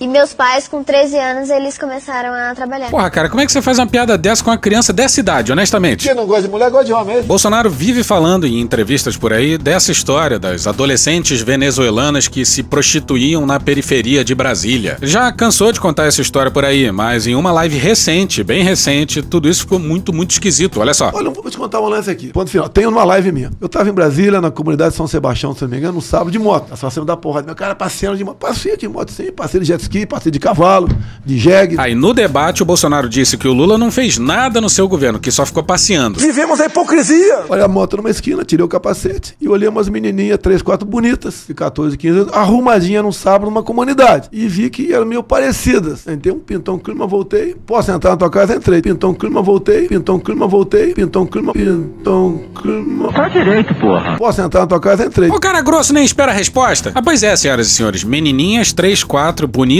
arrumadinhas. Segundos depois, pintou um clima e entrei. Que tipo de pessoa fala de adolescentes bonitinhas e depois diz pintou um clima? Deus escolheu as coisas vis, as desprezíveis. Mas, diz aí, Michele. Ele tem uma mania de falar, em tudo ele fala, se pintar um clima, vamos lá, Bolsonaro, jogar. Se pintar um clima, eu jogo com vocês. Amor, você não vai almoçar? Não, só se pintar um clima. Quer dizer que se a carne estiver boa, se a comida estiver boa, ele vai lá e come, porque ele não é muito de, de comida, ele gosta muito de doce. Foda-se. Pois é, olha só que curioso, né? Matéria do Felipe Frazão, no dia 17 no Estadão, pesquisou 128 lives do presidente, nas quais Bolsonaro não usou a expressão uma única e mísera vez. O Gabriel Zanrolesi tabulou discursos do então deputado Bolsonaro na Câmara entre o ano 2000 e o ano 2018, e a expressão pintou um clima não surgiu uma única vez. Tinha umas 15, 20 meninas, sábado de manhã, se arrumando. Todas venezuelanas. Eu pergunto, meninas bonitinhas, 14, 15 anos, se arrumando no sábado, pra quê? Ganhar vida. Você quer isso pra tua filha, que tá nos ouvindo aqui agora? Pois é, vocês sabem o que, que é isso aí, né?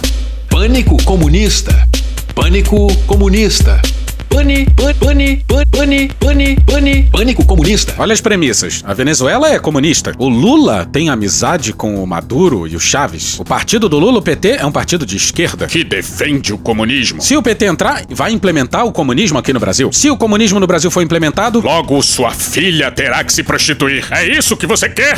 E na internet, o pessoal lembrou do Bolsonaro no Flow falando em pintar o clima. Presidente, ó, eu tenho mais algumas coisas pra falar aqui, mas eu não sei se o senhor tá confortável. Eu não sei, se tiver audiência, a gente continua. Pô. Porra! Quase 600 mil. Então vamos continuar aí, pô. Agora dá uma, dá uma pimentada aí, pô. Tá ficando, tá ficando papai e mamãe. Daqui a pouco vai pintar. Tu tá olhando pra. Cada vez tá olhando mais no fundo dos meus olhos. Daqui a pouco vai pintar um clima aí, pô. Daqui a pouco vai pintar um clima aí, pô. E se pintar o clima, eu sou o marido. E se pintar o clima, eu sou o marido. Deixar bem claro. É. Engraçadão você, hein? E a defesa dos bolsonaristas mostra bem o quão perdido eles estão. Olha o que, que o Malafaia falou. Pintou um clima, isso é, favorável pra ele voltar e ver a barbárie contra aquelas meninas. Pode ser. Eu vou repetir. Pintou um clima, isso é, favorável pra ele voltar e ver a barbárie contra aquelas meninas. Você é maluco, é? Ou você é idiota? Sim, certamente essa é uma expressão super usada que altamente funciona em português brasileiro. Pintou um clima favorável para ver a barbárie? Não mete essa. Um clima favorável pra ver a barbárie. Que quadra da história, hein, senhoras e senhores? E é tudo tão absurdo que não tinha prostituição nenhuma. Isso aí teria acontecido no dia 10 de abril de 2021, ocasião na qual o Bolsonaro fez uma live na casa dessas venezuelanas. Estou aqui no Morro da Cruz, é uma comunidade vizinha de Brasília. Entrei aqui numa casa onde existem alguns, algumas venezuelanas. E elas estão relatando aqui por que vieram para o Brasil. Lá não tem mais comida, não tem mais nada lá, né? Não, isso nada. Tem Isso aqui liberdade. Não tem temos comida, nada. E o regime lá foi um regime que aos poucos foram tirando a liberdade de vocês. Tá? Todo mundo sabe que o Lula fez propaganda para Hugo Chávez lá na Venezuela, a Dilma também fez. O Lula sempre defendeu que o regime da Venezuela é muito bom. Estão vendo o que está acontecendo aqui. E o Flávio Bolsonaro, no dia 15 de outubro, no Twitter, confirmou que o Bolsonaro estava se referindo a esse dia sim. Conhecereis a verdade e a verdade vos libertará. Uma das venezuelanas presentes no dia da visita presidencial explicou para o UOL, na matéria da Camila Tortelli e da Amanda Rossi no UOL no dia 16. Abre aspas, esse dia foi uma ação que acontecia na casa. Uma brasileira que fazia curso de estética vinha até aqui para fazer a prática do que estava aprendendo, de corte de cabelo, design de sobrancelha. Então nós reunimos um grupo de mulheres e era isso que acontecia naquele dia. Tanto que nesse dia aí, dessa live, em que a gente botou um trechinho com as venezuelanas, não falou absolutamente nada de prostituição. Na ocasião, o presidente falou contra o isolamento social para combater a pandemia e conversou sobre as dificuldades na Venezuela. Se Bolsonaro suspeitou de prostituição infantil no local, não fez qualquer menção a isso durante a sua visita. Nem sequer se mostrou desconfortável com qualquer situação. Por que será? Ou seja, Bolsonaro mentiu para criar um Pânico moral. Pânico moral. Pânico, pânico, pânico, pânico, pânico, pânico, pânico moral. e acabou se enforcando com a própria língua. E aí restou a um desesperado Bolsonaro jurar de pé junto que nas muitas vezes que ele falou sobre o caso não tinha nada a ver com prostituição. Eu acho que até o fake news é válido, com todo respeito. Olha ele no dia do debate. Não, não ficou claro da minha parte isso lá. Ela estava numa situação que você poderia até prever isso, mas nada taxativamente foi falado tocante a isso, ok? Logo depois, logo depois, logo depois. Lembrando que a fala do Pintou um Clima foi outro dia e isso aí foi em 2021. A ministra Damares esteve lá, conversou com as meninas. É, não era, não tinha nada de pressão, não tinha nada de pressão, não tinha nada de pressão. Ou seja, ele sabidamente mentiu. Olha ele contando o caso em outra situação. Eu vi que apareceu mais uma, mais outra. Eu desci da moto. Posso entrar? Entrei. Tinha umas 15 meninas dessa faixa etária, 14, 15, 16 anos. Todas muito bem arrumadas, tinham tomado banho, estavam fazendo o cabelo. Venezuelanas. Estavam se arrumando para quê? Alguém tem ideia? Quer que eu fale? Vou falar. Não vou falar. Pra fazer programa. Para fazer programa. Nossa. Pra fazer Para programa. fazer programa. Nossa. Vocês acham que elas queriam fazer isso? Qual era a fonte de sobrevivência delas? Essa. Ganha vida, ganha vida, ganha, ganha vida, ganha vida. Fazer programa. Ganha vida, ganha vida, ganha, ganha vida, ganha vida. Fazer programa. Não tinha nada de pressão. Não tinha nada de pressão. Caralho! Olha ele no fim da coletiva, no final do debate. Para as maldosas, ficam com vocês. Isso tem dois anos. Isso tem dois anos. Porque agora, recortando, recortando, recortando de forma criminosa uma live que eu fiz. Não, nada a ver, irmão. Que deixou bem claro o que estava acontecendo. lá. Mais alguma coisa? Mais alguma coisa? Mais alguma coisa? A decisão está encerrada.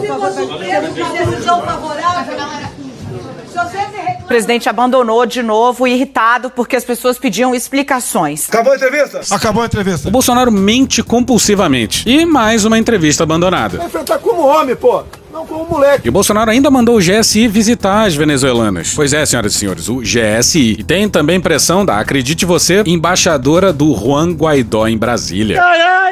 Essa foi. Damares e a portadora de 89 mil reais do Queiroz Senhor, meu leitinho ainda tá ralo. se encontraram com as venezuelanas na casa de um pastor e juraram que em nenhum momento o Bolsonaro tinha falado em prostituição. Ganha vida, ganha vida, ganha, ganha vida, ganha vida. Fazer programa. Vai ver que elas estavam na aula de informática, porra. Eu falei a palavra China hoje, mas eu não falei. Duas letras, PS. É Polícia Federal.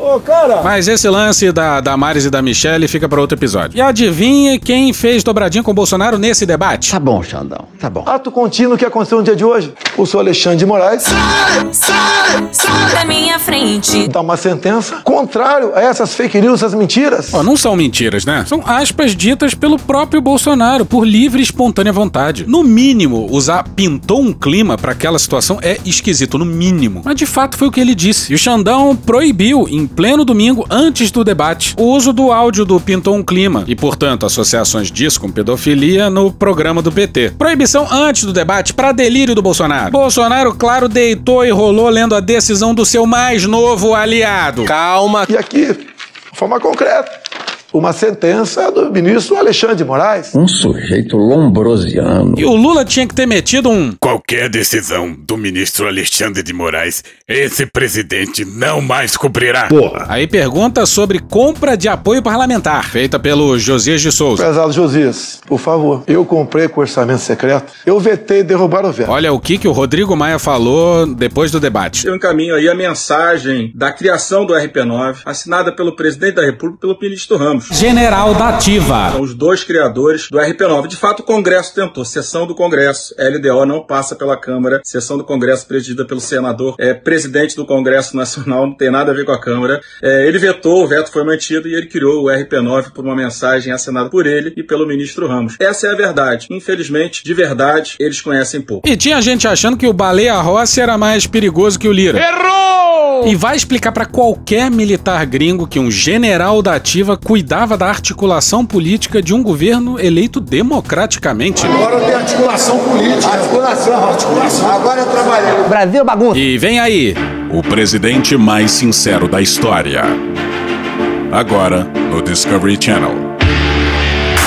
Agora, se eu comprei, eu tenho voto. Vamos supor que o senhor seja deputado. Se o senhor recebeu um dinheiro do orçamento secreto, o senhor vai votar comigo. É lógico ou não é? É lógico. É muito mais físico do que intelectual. É muito burro! Ele é burro! Agora, peraí, olha só. O Lira, na entrevista dele pro UOL recentemente, que a gente até cobriu aqui no Medo e Delírio, disse que o orçamento secreto, o famoso orçamento municipalista, Tá doido? era uma forma de cooptar apoio no parlamento. Só tem duas maneiras de você fazer base no Congresso Nacional com o atual sistema de coalizão, Camilo. Ou se mantém o orçamento para que o parlamento tenha independência de escolher e de participar, ou nós vamos voltar para o mensalão. Então essa é outra parte de emenda ajuda a acalmar o parlamento. Aí o Bolsonaro diz que é isso mesmo, ele entregou dinheiro e se ele o fez, seria mais justo que o parlamentar votasse a favor do presidente, certo? A partir do momento que um presidente da República compra parlamentares para votar de acordo com o seu interesse, esse presidente está interferindo no livre exercício do poder legislativo. Ele está infringindo o artigo 85, inciso 2 da Constituição. Olha só! Eu tenho aqui uma lista preliminar. 13 deputados do PT que receberam recurso desse tal orçamento secreto. O argumento do Bolsonaro é que, como parlamentares do PT, teoricamente, pelo que ele está dizendo, receberam dinheiro do orçamento secreto, portanto, como parlamentares do PT não teriam votado com o governo, o orçamento secreto não poderia ser uma forma de cooptar apoio no Congresso. Agora, uma coisa é uma coisa, outra coisa é outra coisa. Mas não era o Bolsonaro que dizia que não sabia para onde ia o dinheiro? Eu não tenho acesso, eu não tenho acesso, eu não tenho acesso, eu não sei para onde vai o dinheiro desse tal orçamento secreto. Pois é, o Bolsonaro disse isso aí exibindo uma planilha. Eu não tenho acesso. É o caralho. Diz aí, Rodrigo Maia. O orçamento secreto, que pelo jeito não é tão secreto, ele tem a lista de quem recebe, né? Não diz os nomes, mas diz o número que deputados de esquerda teriam é, recebido, né? Quer dizer, tá secreto pra gente, tá secreto pra imprensa. Pra ele, claro que não, ele que executa o orçamento. Essa prerrogativa é dele, não é do poder legislativo. Rabo de porco, orelha de porco, pé de porco, focinho de porco, bicho. Se não é porco, é feijoada. E lembram que a gente apontou o absurdo que era o Lira dizendo que os deputados gastariam melhor o dinheiro do que um ministro? Um ministro de Estado, por mais competente que seja, Camila, nem fez concurso, nem teve votos e nem conhece o Brasil na sua totalidade como os parlamentares conhecem, lá dos menores rincões, dos menores povoados, dos menores distritos, das necessidades. Então, o discernimento e a decisão dele sempre estará piorada em relação aos parlamentares. Primeiro que o ministro é escolhido pelo presidente que tem voto. Segundo que, seguindo essa lógica, que é a lógica lógica das emendas parlamentares, que são legítimas, mas não nesse nível do orçamento secreto, e obviamente não com o seu objetivo, algo como a transposição do Rio São Francisco nunca aconteceria, porque não tem visão macro, só tem visão micro, específica, local. Tá, uma coisa não impede a outra, mas porra, esse é o argumento dele. Mas pois é, o mais fraco dos presidentes fez coro com o seu chefe. Eu não tenho nada a ver com esse orçamento secreto. Posso até entender que o parlamento trabalha melhor na distribuição de renda do que nós por lá de cá, o meu Ministério da Economia e o presidente. Eles ganharam uma eleição e concluíram que o trabalho para qual eles foram eleitos é feito de maneira mais competente pelo Lira e companhia pelo Congresso. A nossa missão é não atrapalhar a vida de vocês. É de uma sinceridade absolutamente espantosa. Agora, por favor, José, fala que eu comprei com orçamento secreto. Eu posso te trazer, numa outra oportunidade, mais nomes que receberam fortunas desse dito orçamento secreto. Ou seja, você tem acesso a isso. Vai consultar na base de dados do governo, né? Ele é burro! Então, se eu tivesse esse poder, primeiro que eu tenho caráter. Caralho! Não faria isso. Com certeza. E só para controle. Esse orçamento foi criado por Rodrigo Maia. Sabidamente, uma pessoa queria tirar poder de mim. Pois é, é inacreditável. Na época do Maia, o volume era muito menor. O governo continuava com bilhões sob seu poder, mas aumentou com o aliado Lira no comando da Câmara, com a bênção do Ramos. General da Ativa. Diz aí, Pazuzu. Compreende a merda. Bolsonaro diz que o orçamento secreto foi feito para tirar o seu poder, e ele tá certo. Mas ele culpa o Maia e abraça o Lira. Meu amigo de longa data, Arthur Lira. Eu queria, na verdade, José, se fosse verdade, que o orçamento estivesse nas minhas mãos. Eu faria melhor uso dele. É ou não é uma. Rainha da Inglaterra? O tema passa para a educação. E olha. Sensibilidade incrível desse homem. Os alunos ficaram mais analfabetos do que já eram. Bolsonaro, esquecendo que já teve quase quatro anos de governo, culpa o PT por isso. Muita coisa escrita, tem que suavizar aquilo. Mas vamos aos fatos. Nós já estamos fazendo. O nosso ministro da Educação. Lembrando que é o quinto ministro da Educação. Bolsonaro não completou nem quatro anos de governo, já tá no quinto ministro da Educação. E o último deles é um pastor pilantra. O pastor marginal. Homofóbico. Esse negócio de ensinar, ah, você nasceu homem, pode ser mulher. Uma coisa é respeitar. Agora, incentivar, aí é um outro passo. Teu cu! Nós não vamos permitir criança de 6 a 10 anos, um professor chegue na sala e diga que se ele nasceu homem, se quiser ser mulher, pode ser mulher. Que quase matou uma funcionária de companhia aérea ao disparar acidentalmente uma arma no aeroporto. E que caguetou o presidente. Ele tá com pressentimento novamente. Tem um aplicativo que foi aperfeiçoado e já está um ano em vigor. Chama-se Grafogame. Ou seja, num telefone celular, se baixa o programa e a garotada fica ali. Letra A, ela aperta o A, aparece o som de A. Vai para sílabas, C, A, K. E no passado, no tempo do Lula, a garotada levava três anos para ser alfabetizada. Você ter uma ideia da loucura, o Bolsonaro fala num aplicativo, mas a loja de aplicativos da Apple, por exemplo, foi aberta em 2008. Assim como a loja de aplicativos do Android, da Google. O primeiro aplicativo foi baixado no primeiro ano do segundo mandato do Lula. E os smartphones estavam longe de serem tão populares e disseminados como são hoje. Eram produtos de luxo. Eu mesmo tive o meu primeiro em 2010. Bolsonaro reclama que em 2003 não tinha aplicativo para celular. Ah, pra alfabetizar com o jogo da cobrinha, porra. Vai ver, o Lula roubou o dinheiro do aplicativo.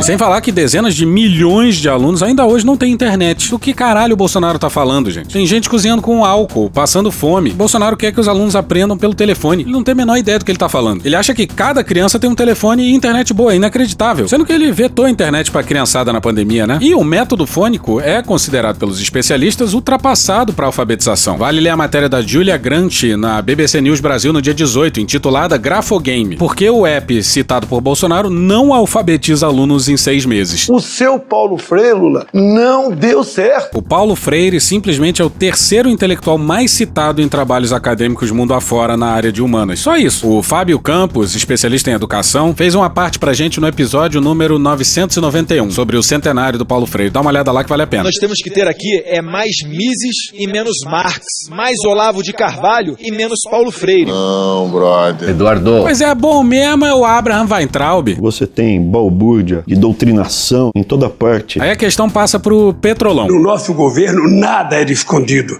A gente não tinha sigilo. Não tinha sigilo do filho, da filha, não tinha sigilo do, sabe, do, do, do, do, do, do sabe, do, do, do, do, do, do sabe, do, do, do, do, do, do Fala logo, porra. cartão de crédito, a gente não tinha sigilo das casas, nada, tudo era ali. Era o portal da transparência e era a lei de informação, a lei de, de, acesso à informação, que foram duas obras-primas que o PT criou para que o povo acompanhasse em tempo real a coisa que foram feitas nesse país. Eu quero você explicar é a forma sigilosa que você colocou tantas coisas na sua vida. Tudo é motivo de sigilo, tudo é motivo de sigilo, tudo é motivo de sigilo. Eu vou repetir, tudo é motivo de sigilo, tudo é, tudo é motivo de sigilo, tudo é, tudo é motivo de sigilo, tudo é, tudo é, tudo é, tudo é, tudo é, tudo é, tudo é, tudo é, tudo é, tudo é motivo de sigilo. Porra. O Lula falou três vezes, pode pedir música no Fantástico, hein, Lula? Eu queria aquela do D2.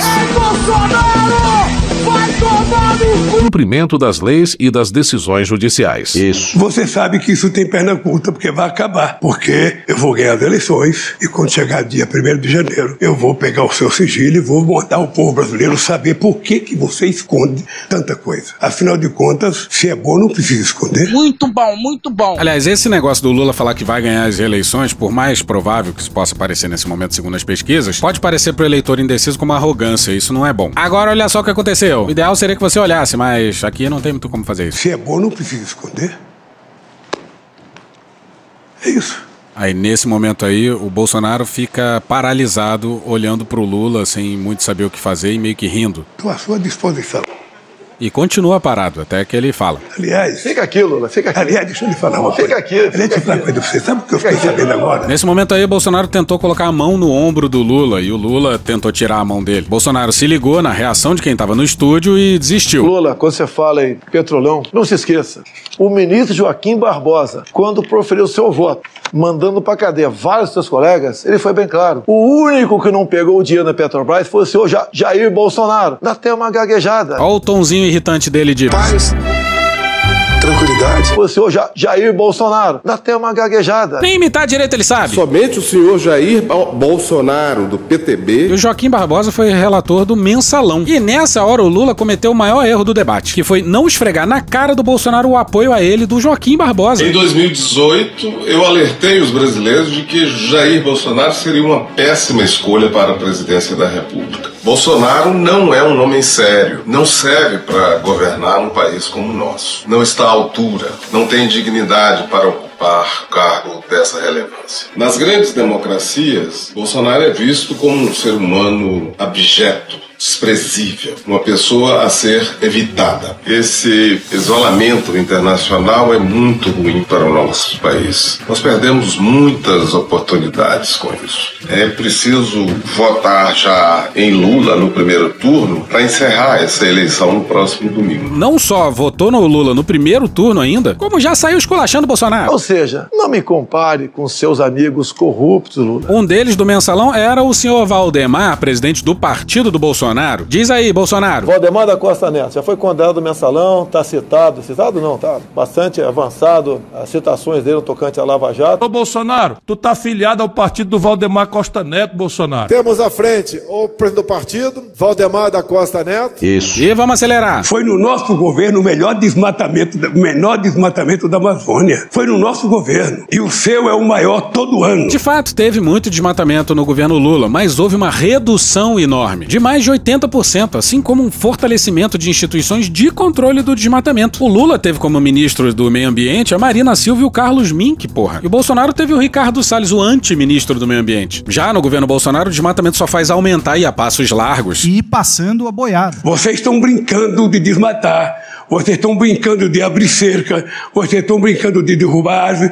Vocês vão ver o que vai acontecer com o comércio brasileiro. O Brasil não suporta ter mais de 50% do seu território demarcado como terras indígenas, juntamente com a área de proteção ambiental, com parques nacionais, atrapalha o desenvolvimento. Se isso faz de nós um páreo internacional, então que sejamos esse páreo. E mais ainda, quando você fala em educação, quem foi que deu o maior reajuste aos professores do Brasil? Eu tô olhando para ele, Jair Bolsonaro, 33%. Isso é tratar com dignidade dos professores. Pois é, vamos para essa fala aqui do Gregório Grisa lá no Twitter.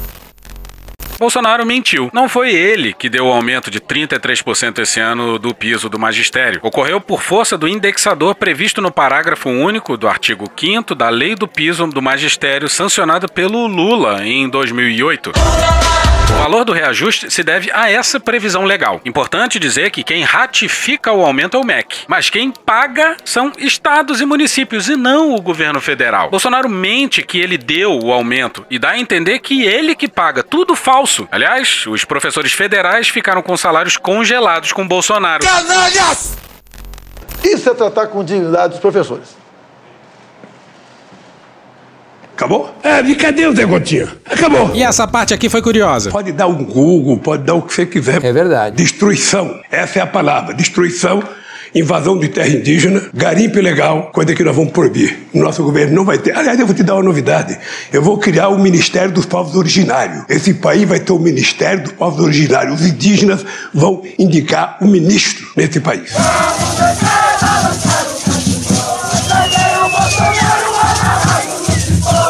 Vai ser lindo ver um indígena na foto do novo governo. Mas se o Lula colocar um general na defesa. Vou esquecer disso jamais. Quanto mais ministério, melhor, né? Pois é, disse o sujeito que prometeu 15 ministérios em 2018. Nós diminuiremos o tamanho do Estado. Teremos no máximo 15 ministérios. E hoje tem 23. E esse é o sujeito que ainda prometeu criar mais três ministérios se reeleito. Nós pretendemos é, em havendo uma reeleição, né, dividir melhor os ministérios, criar no máximo mais três, para que possamos melhor administrar o nosso país. Ah, é? Essa entrevista aí é de junho de 2022. O problema do Bolsonaro não é criar ministério, não. O problema é dar ministério para indígena. Odeio o termo povos indígenas, odeio esse termo, odeio. Toma, filho da puta! Você fala o tempo todo que quer controlar a mídia, que vai controlar a mídia. Olha, regulamentação da mídia não é censura. Tem um vídeo muito bom do Álvaro do Meteoro, lá de setembro de 2021, chamado Regulamentar a mídia é censura. Dá uma olhada lá que dá uma complexificada no tema. Ou seja, somente assim, Lula, para suas mentiras permanecerem em pé. Você quer ou não controlar a mídia? Ah, mentiroso é você. Você mente todo dia. E nessa hora o Lula meteu o indicador apontando pro Bolsonaro a poucos metros dele. Você mente e desmente, mente e desmente. Você foi obrigado a acordar uma hora da manhã hoje para fazer uma live por causa da mentira que você tinha que contar ao povo brasileiro. Pois é, foram 10 minutos de live, de uma live surreal para falar sobre o lance do Pintou um Clima, que começou uma hora da manhã a live. Ainda assim, foi o Bolsonaro que trouxe o tema à tona. Porra. Esse país tem que ter alguém que tenha credibilidade da sociedade brasileira. Esse país tem que ter alguém que garanta estabilidade nesse país. E esse país precisa ter alguém que tenha previsibilidade. Sou ousado! Esse país não pode ter um governo que parece um biruta, que todo dia fala uma coisa, todo dia diz outra coisa, todo dia desdiz a coisa que diz. Esse país precisa de gente séria. Ah, o presidente é irresponsável. Ele é maluco. Ele é genocida. Não é assim? E é por isso que nós vamos trazer o que você não conseguiu trazer. Nenhum país te convida para ir lá e ninguém quer vir aqui pois eu vou votar abrir esse país para o mundo. O Lula sendo eleito, o chanceler vai ter que ser um nômade, vai passar quatro anos viajando o mundo, uma espécie de um Bruno De Luca do Itamaraty, falando para todo mundo que... Foi mal, tava doidão. Em vários idiomas. E lá pelas tantas, o Lula abre um pedaço de papel que tava dobrado na mão dele. Abre e mostra pro Bolsonaro. Em 14 anos, Quem é você? você não fez nada. Quem é você? Quem é você? Quem é você? Bolsonaro olhou, deu uma pequena travada. E deu no Globo, na matéria da Fernanda Alves, que o que o Lula mostrou se tratava de um, abre aspas, discurso do Bolsonaro de 1992, de quando ele era deputado federal e citou a pílula do aborto como solução para controle de natalidade. À época, o então parlamentar falava sobre um medicamento que a China passaria a distribuir para os cidadãos para controlar a explosão populacional. Fecha aspas. Eu falei a palavra China hoje, mas eu não falei. O tema do controle de natalidade é super presente nos discursos do Bolsonaro na Câmara. Controlar a sua prole, porque nós aqui controlamos a nossa. Nós não podemos continuar convivendo no nosso país com o crescimento populacional como está. Nós temos que adotar uma política de controle da natalidade. Uma rígida política de controle da natalidade. Política de controle da natalidade. Não dá para nós convivermos com uma taxa de natalidade desta forma. Nós temos que adotar urgentemente, sim, contra tudo e contra todos os defensores de direitos humanos em especial, uma rígida política de controle da natalidade. Uma rígida política de controle da natalidade. Uma rígida Mas voltando pro debate, a cara de pau do Bolsonaro é olímpica. Você não fez nada. Você passeou por aí, as suas viagens. Pô, Bolsonaro é o maior vagabundo da terra e mete essa. Tá em motociato em horário de expediente, passeando de jet ski, comendo pastel no meio da tarde, perdendo meia hora para falar merda no cercadinho. Vamos falar dos seus amigos? Daniel Ortega? Vamos. Ortega? Vamos é seu falar. amigo, não é? Vou falar. É Ortega seu amigo? Falar. É seu amigo Ortega? Faz a pergunta. É. É Ortega seu amigo? Falar. É seu amigo Ortega? Faz a pergunta. É. É Ortega seu amigo? Falar. É seu amigo Ortega? Chega! Ele te cumprimentou quando tu foi pro segundo turno aqui. Faz a pergunta. Ele lá. Bolsonaro, claro, vai tentar associar o Lula a ditaduras. Mas, porra, o Bolsonaro se derrete todo pelo príncipe saudita. O presidente Jair Bolsonaro disse que se sente meio-irmão do príncipe saudita Mohammed bin Salman. Eu acho que todo mundo gostaria de passar uma tarde com o príncipe, principalmente vocês, mulheres, né? Então vamos ter essa oportu- oportunidade hoje. Tem uma certa afinidade nós dois, desde o último encontro em Osaka. Pois é, mas esse príncipe aí comanda uma ditadura brutal e esquartejou um jornalista numa embaixada na Turquia. Por outro lado, o Orbán caminha pra ser ditador e só recebe elogios do Bolsonaro. Prezado Orbán, nosso prezado primeiro-ministro Orbán, considera o seu país o nosso pequeno grande irmão. Deus, pátria, família e liberdade. Nos afinamos em praticamente em todos os aspectos. Acredito no prezado Orbán, que eu trato praticamente como irmão, dadas as afinidades que nós temos. Bolsonaro elogia a ditadura brasileira o tempo todo. Graças aos militares, nós hoje gozamos de democracia. O que seria do Brasil sem as obras do governo militar? Não seria nada. Seríamos uma republiqueta. Essa cambada que tentou chegar no poder em 64, se tiver chegado, ele tava fudido todo mundo aqui. Ele tá felicíssimo cortando cana, ganhando 20 dólares por mês. Bolsonaro já elogiou o Stroessner. A minha homenagem ao nosso general Alfredo Stroessner. Já elogiou o Pinochet. Se não fosse o pessoal do Pinochet derrotar a esquerda em 73, hoje o Chile seria uma Cuba. O problema nunca foi ditadura. Bolsonaro nunca foi um democrata. Através do voto, você não vai mudar nada nesse país. Ah? Nada, absolutamente nada. Maioria é uma coisa, minoria é outra. Minoria tem que se calar, circunvar a maioria. Acabou. Bolsonaro e os seus generais adoram uma ditadura e queriam muito uma pra chamar de sua. dia que eu for ditador desse país, a gente vai resolver esse problema todo. Pode ter certeza disso aí. Democraticamente não vai resolver nunca. Mas implodiram todas as condições pra dar um golpe. E vamos acelerar. Segue no debate. Porque você quem vai punir é o povo brasileiro. Dia 30 de julho, dia 30 de outubro, se prepare. Eu faço aniversário dia 27 e o povo vai me dar de presente a sua volta para casa. Na casa do caralho, na casa do caralho. É isso que vai acontecer, porque o povo está precisando de alguém que cuide dele, alguém que cuide do povo, alguém que cuide da mulher, do trabalhador, da... alguém que cuide, que tenha. Candidato Lula, o seu tempo acabou. Nesse bloco aí, de novo, os candidatos tinham cada um 15 minutos e podiam utilizar como achassem melhor, passando a bola de um pro outro. Nesse momento aí, o Bolsonaro ainda tinha 5 minutos e 42 segundos pra falar. Mas a nossa maior sorte é que. Ele é burro! E Bolsonaro entrou num transe louco. Foram quase 4 minutos falando de países latino-americanos. Pânico comunista. A impressão é que o último cargo que ele concorre é o de presidente do Brasil. Quatro anos de governo quase, ele tem mais de cinco minutos pra falar na televisão e é incapaz de listar realizações do seu governo. Vai ver, não tem muitas realizações, né? Presidente Bolsonaro, qual o principal feito do seu governo? pouco tempo você não via as cores verde e amarela por aí. Hoje não é, é- você vê em qualquer lugar. Uma bandeira na janela, uma fazenda, uma vara de bambu, pano verde, amarelo, azul e branco lá em cima. Olha pra onde tá indo a nossa Argentina. Toda hora essa discussão, cara. Flashback. Para onde foi a Venezuela? Olha para onde está indo a economia da nossa Argentina. Para onde está indo o nosso Chile? Para onde está indo a nossa Colômbia? End of flashback. E essa aqui pegou a gente, hein? Esse nosso povo respira liberdade. Flashback. Podemos até viver sem oxigênio, mas jamais sem liberdade.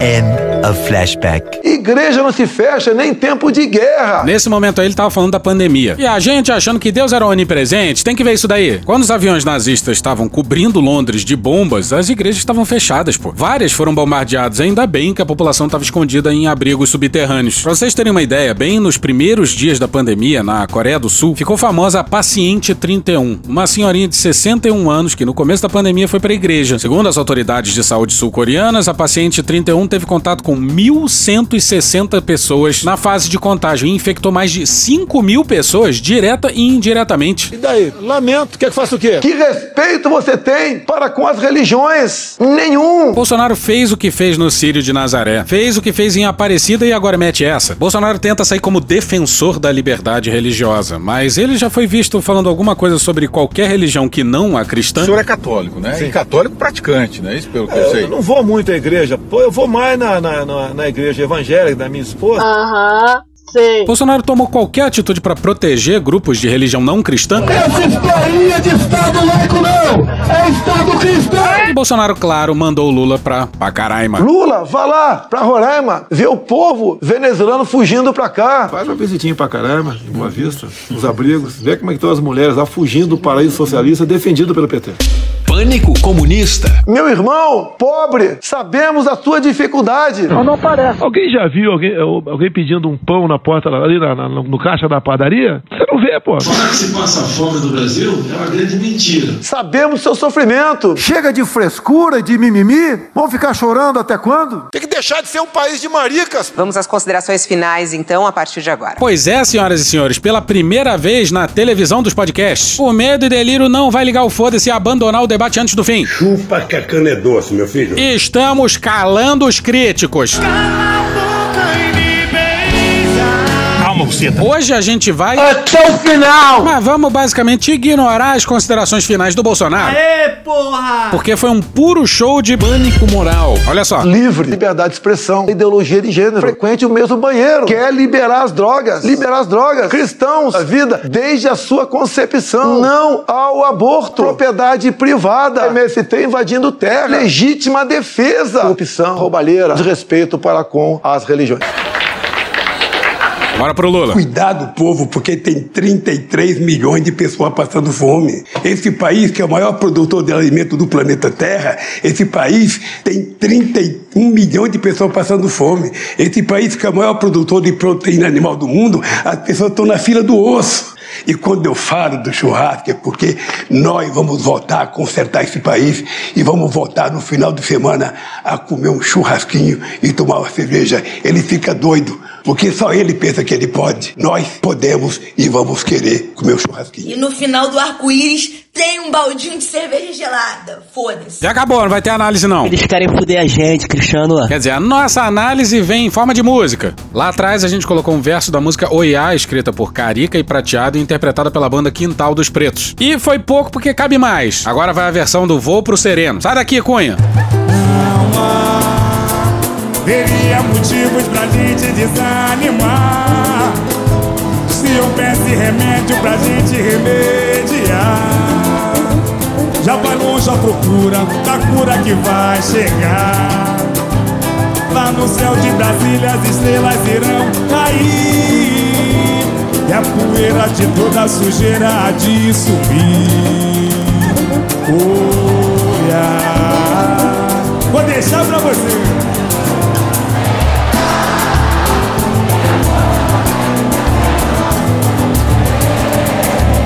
Pode mover montanhas e jogar dentro do mar Tanta gente de bem que só tem mal pra dar Porra.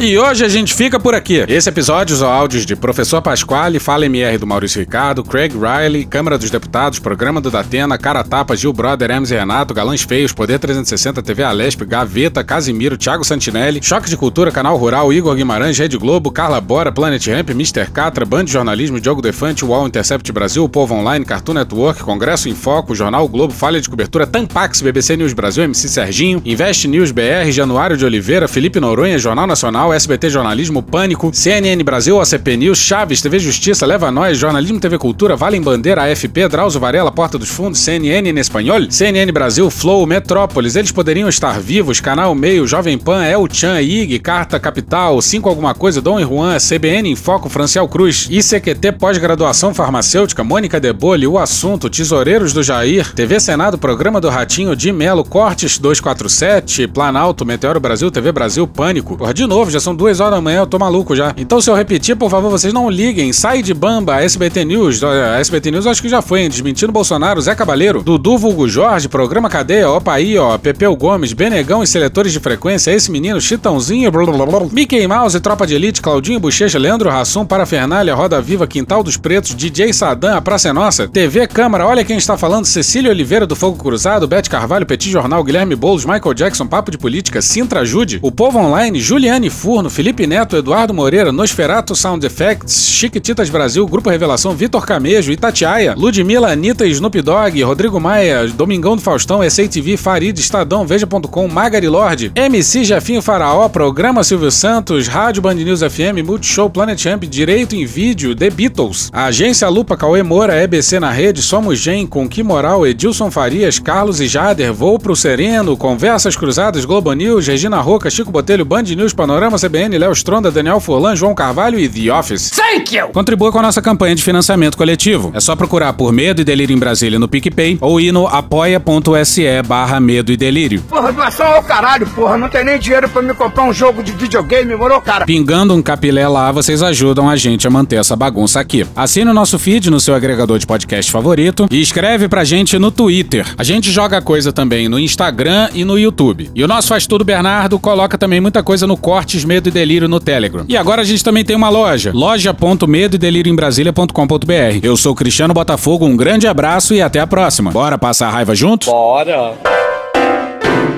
Permite uma parte? Me permite uma parte? Não lhe dou a parte. Não lhe dou a parte. Eu não permito, não sou obrigada. A presença do Moro é, como assessor do Bolsonaro uhum. num debate só mostra uma coisa: que o, o, o alvo dele sempre foi o Lula. E, e, que ele, depois de ter feito tudo isso, ter falado tudo isso do Bolsonaro, voltar a apoiar o Bolsonaro para derrotar o Lula é um, um atestado de que ele, desde o início, estava é, é, com esse objetivo. Puta que pariu. Porra! Porra! Porra! Porra! Putinha do poço. Problemas? Pornô. Pornô. Paralelepípedo de crack? Paralelepípedo de crack? Paralelepípedo de crack. Frente Putin. Frente Putin. Frente Putin. Frente Biden. Frente Biden. Frente Biden. Frente Lula. PowerPoint. Presidente, por que sua esposa Michele recebeu 89 mil de Fabrício Queiroz? Parte terminal do aparelho digestivo. Pum.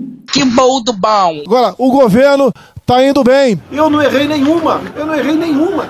Zero. Porra. Será que eu tô errando falar isso daí? Não tem como não dar errado. Vai dar errado. Tem tudo para não dar certo. O cu dilatado. Lula ou Bolsonaro? Qualquer pessoa me perguntar Satanás ou Bolsonaro, eu vou responder Satanás. A verdadeira polarização é entre os que querem o direito de viver e os que querem o direito de matar. De que lado você tá? A verdadeira polarização é entre o meu pau e a sua mão. Polarização é meu pau e a sua mão. Sempre importante frisar. Ô, oh, Glória. E no final do arco-íris tem um baldinho de cerveja gelada. Foda-se. Marcelo Brito, sou engenheiro e sou atuante no agronegócio a minha vida toda. Eu estive com a Simone desde o dia 1. E agora, no segundo turno, eu optei por votar em Lula 13. E os motivos são os que tangem a minha vida. Uma vida dedicada ao trabalho do agronegócio sustentável, da Amazônia preservada, de um país querido no exterior. Sempre fui muito aceito muito bem aceito por todos os países que eu passei. Mas ultimamente eu senti vergonha. Vergonha de fazer a defesa de um país que se apresentava de forma tão diferente da sua história. E esse é o meu motivo. Eu quero ter o direito de continuar a trabalhar o Brasil que nós queremos no futuro de forma democrática, de forma amigável e de forma tranquila. Eu decidi votar é, no Lula. Né? Quer dizer, qual é a análise que eu faço? Todas as críticas, todas as restrições, as ideias, aos métodos do PT permanecem. Eu, eu não estou votando no, no Lula porque eu reconheço qualquer mérito no PT. Eu estou votando no Lula porque eu entendo que hoje é uma proteção necessária. Infelizmente, é uma visão que eu tenho, a gente como sociedade está regredindo. A, a, discussão é sobre você ter o direito de ser oposição, de você estar num Estado democrático, de fato. E nessa visão, o Bolsonaro me preocupa muito. Nessas eleições, a revista Nature acaba de publicar um artigo muito bom analisando as perspectivas do país com relação à sua política ambiental, à sua política eh, educacional e sua política científica, caso um ou outro candidato seja eleito. E a conclusão é inquestionável. O melhor candidato para a ciência, para a educação e para o meio ambiente é, sem dúvida, Luiz Inácio Lula da Silva. Não só por aquilo que está prometido no seu, na sua proposta de governo, mas também por aquilo que ele demonstrou quando governou o país de 2003 a 2010. Já Jair Bolsonaro tem muito pouco a demonstrar no governo passado passado, além da sua ação destruidora com relação à educação, à política ambiental, à ciência e tecnologia. Foram dois dias fodidos pra gente fazer esse episódio aqui. Normalmente a gente tem episódio segunda, quarta e sexta. Pelo menos a gente produz os episódios segunda, quarta e sexta. Às vezes sai na madrugada do dia seguinte. Ou seja, era pra gente fazer um episódio amanhã, quarta-feira. Mas não vai rolar. Agora só quinta-feira, gente. Valeu. Acabou? Acabou.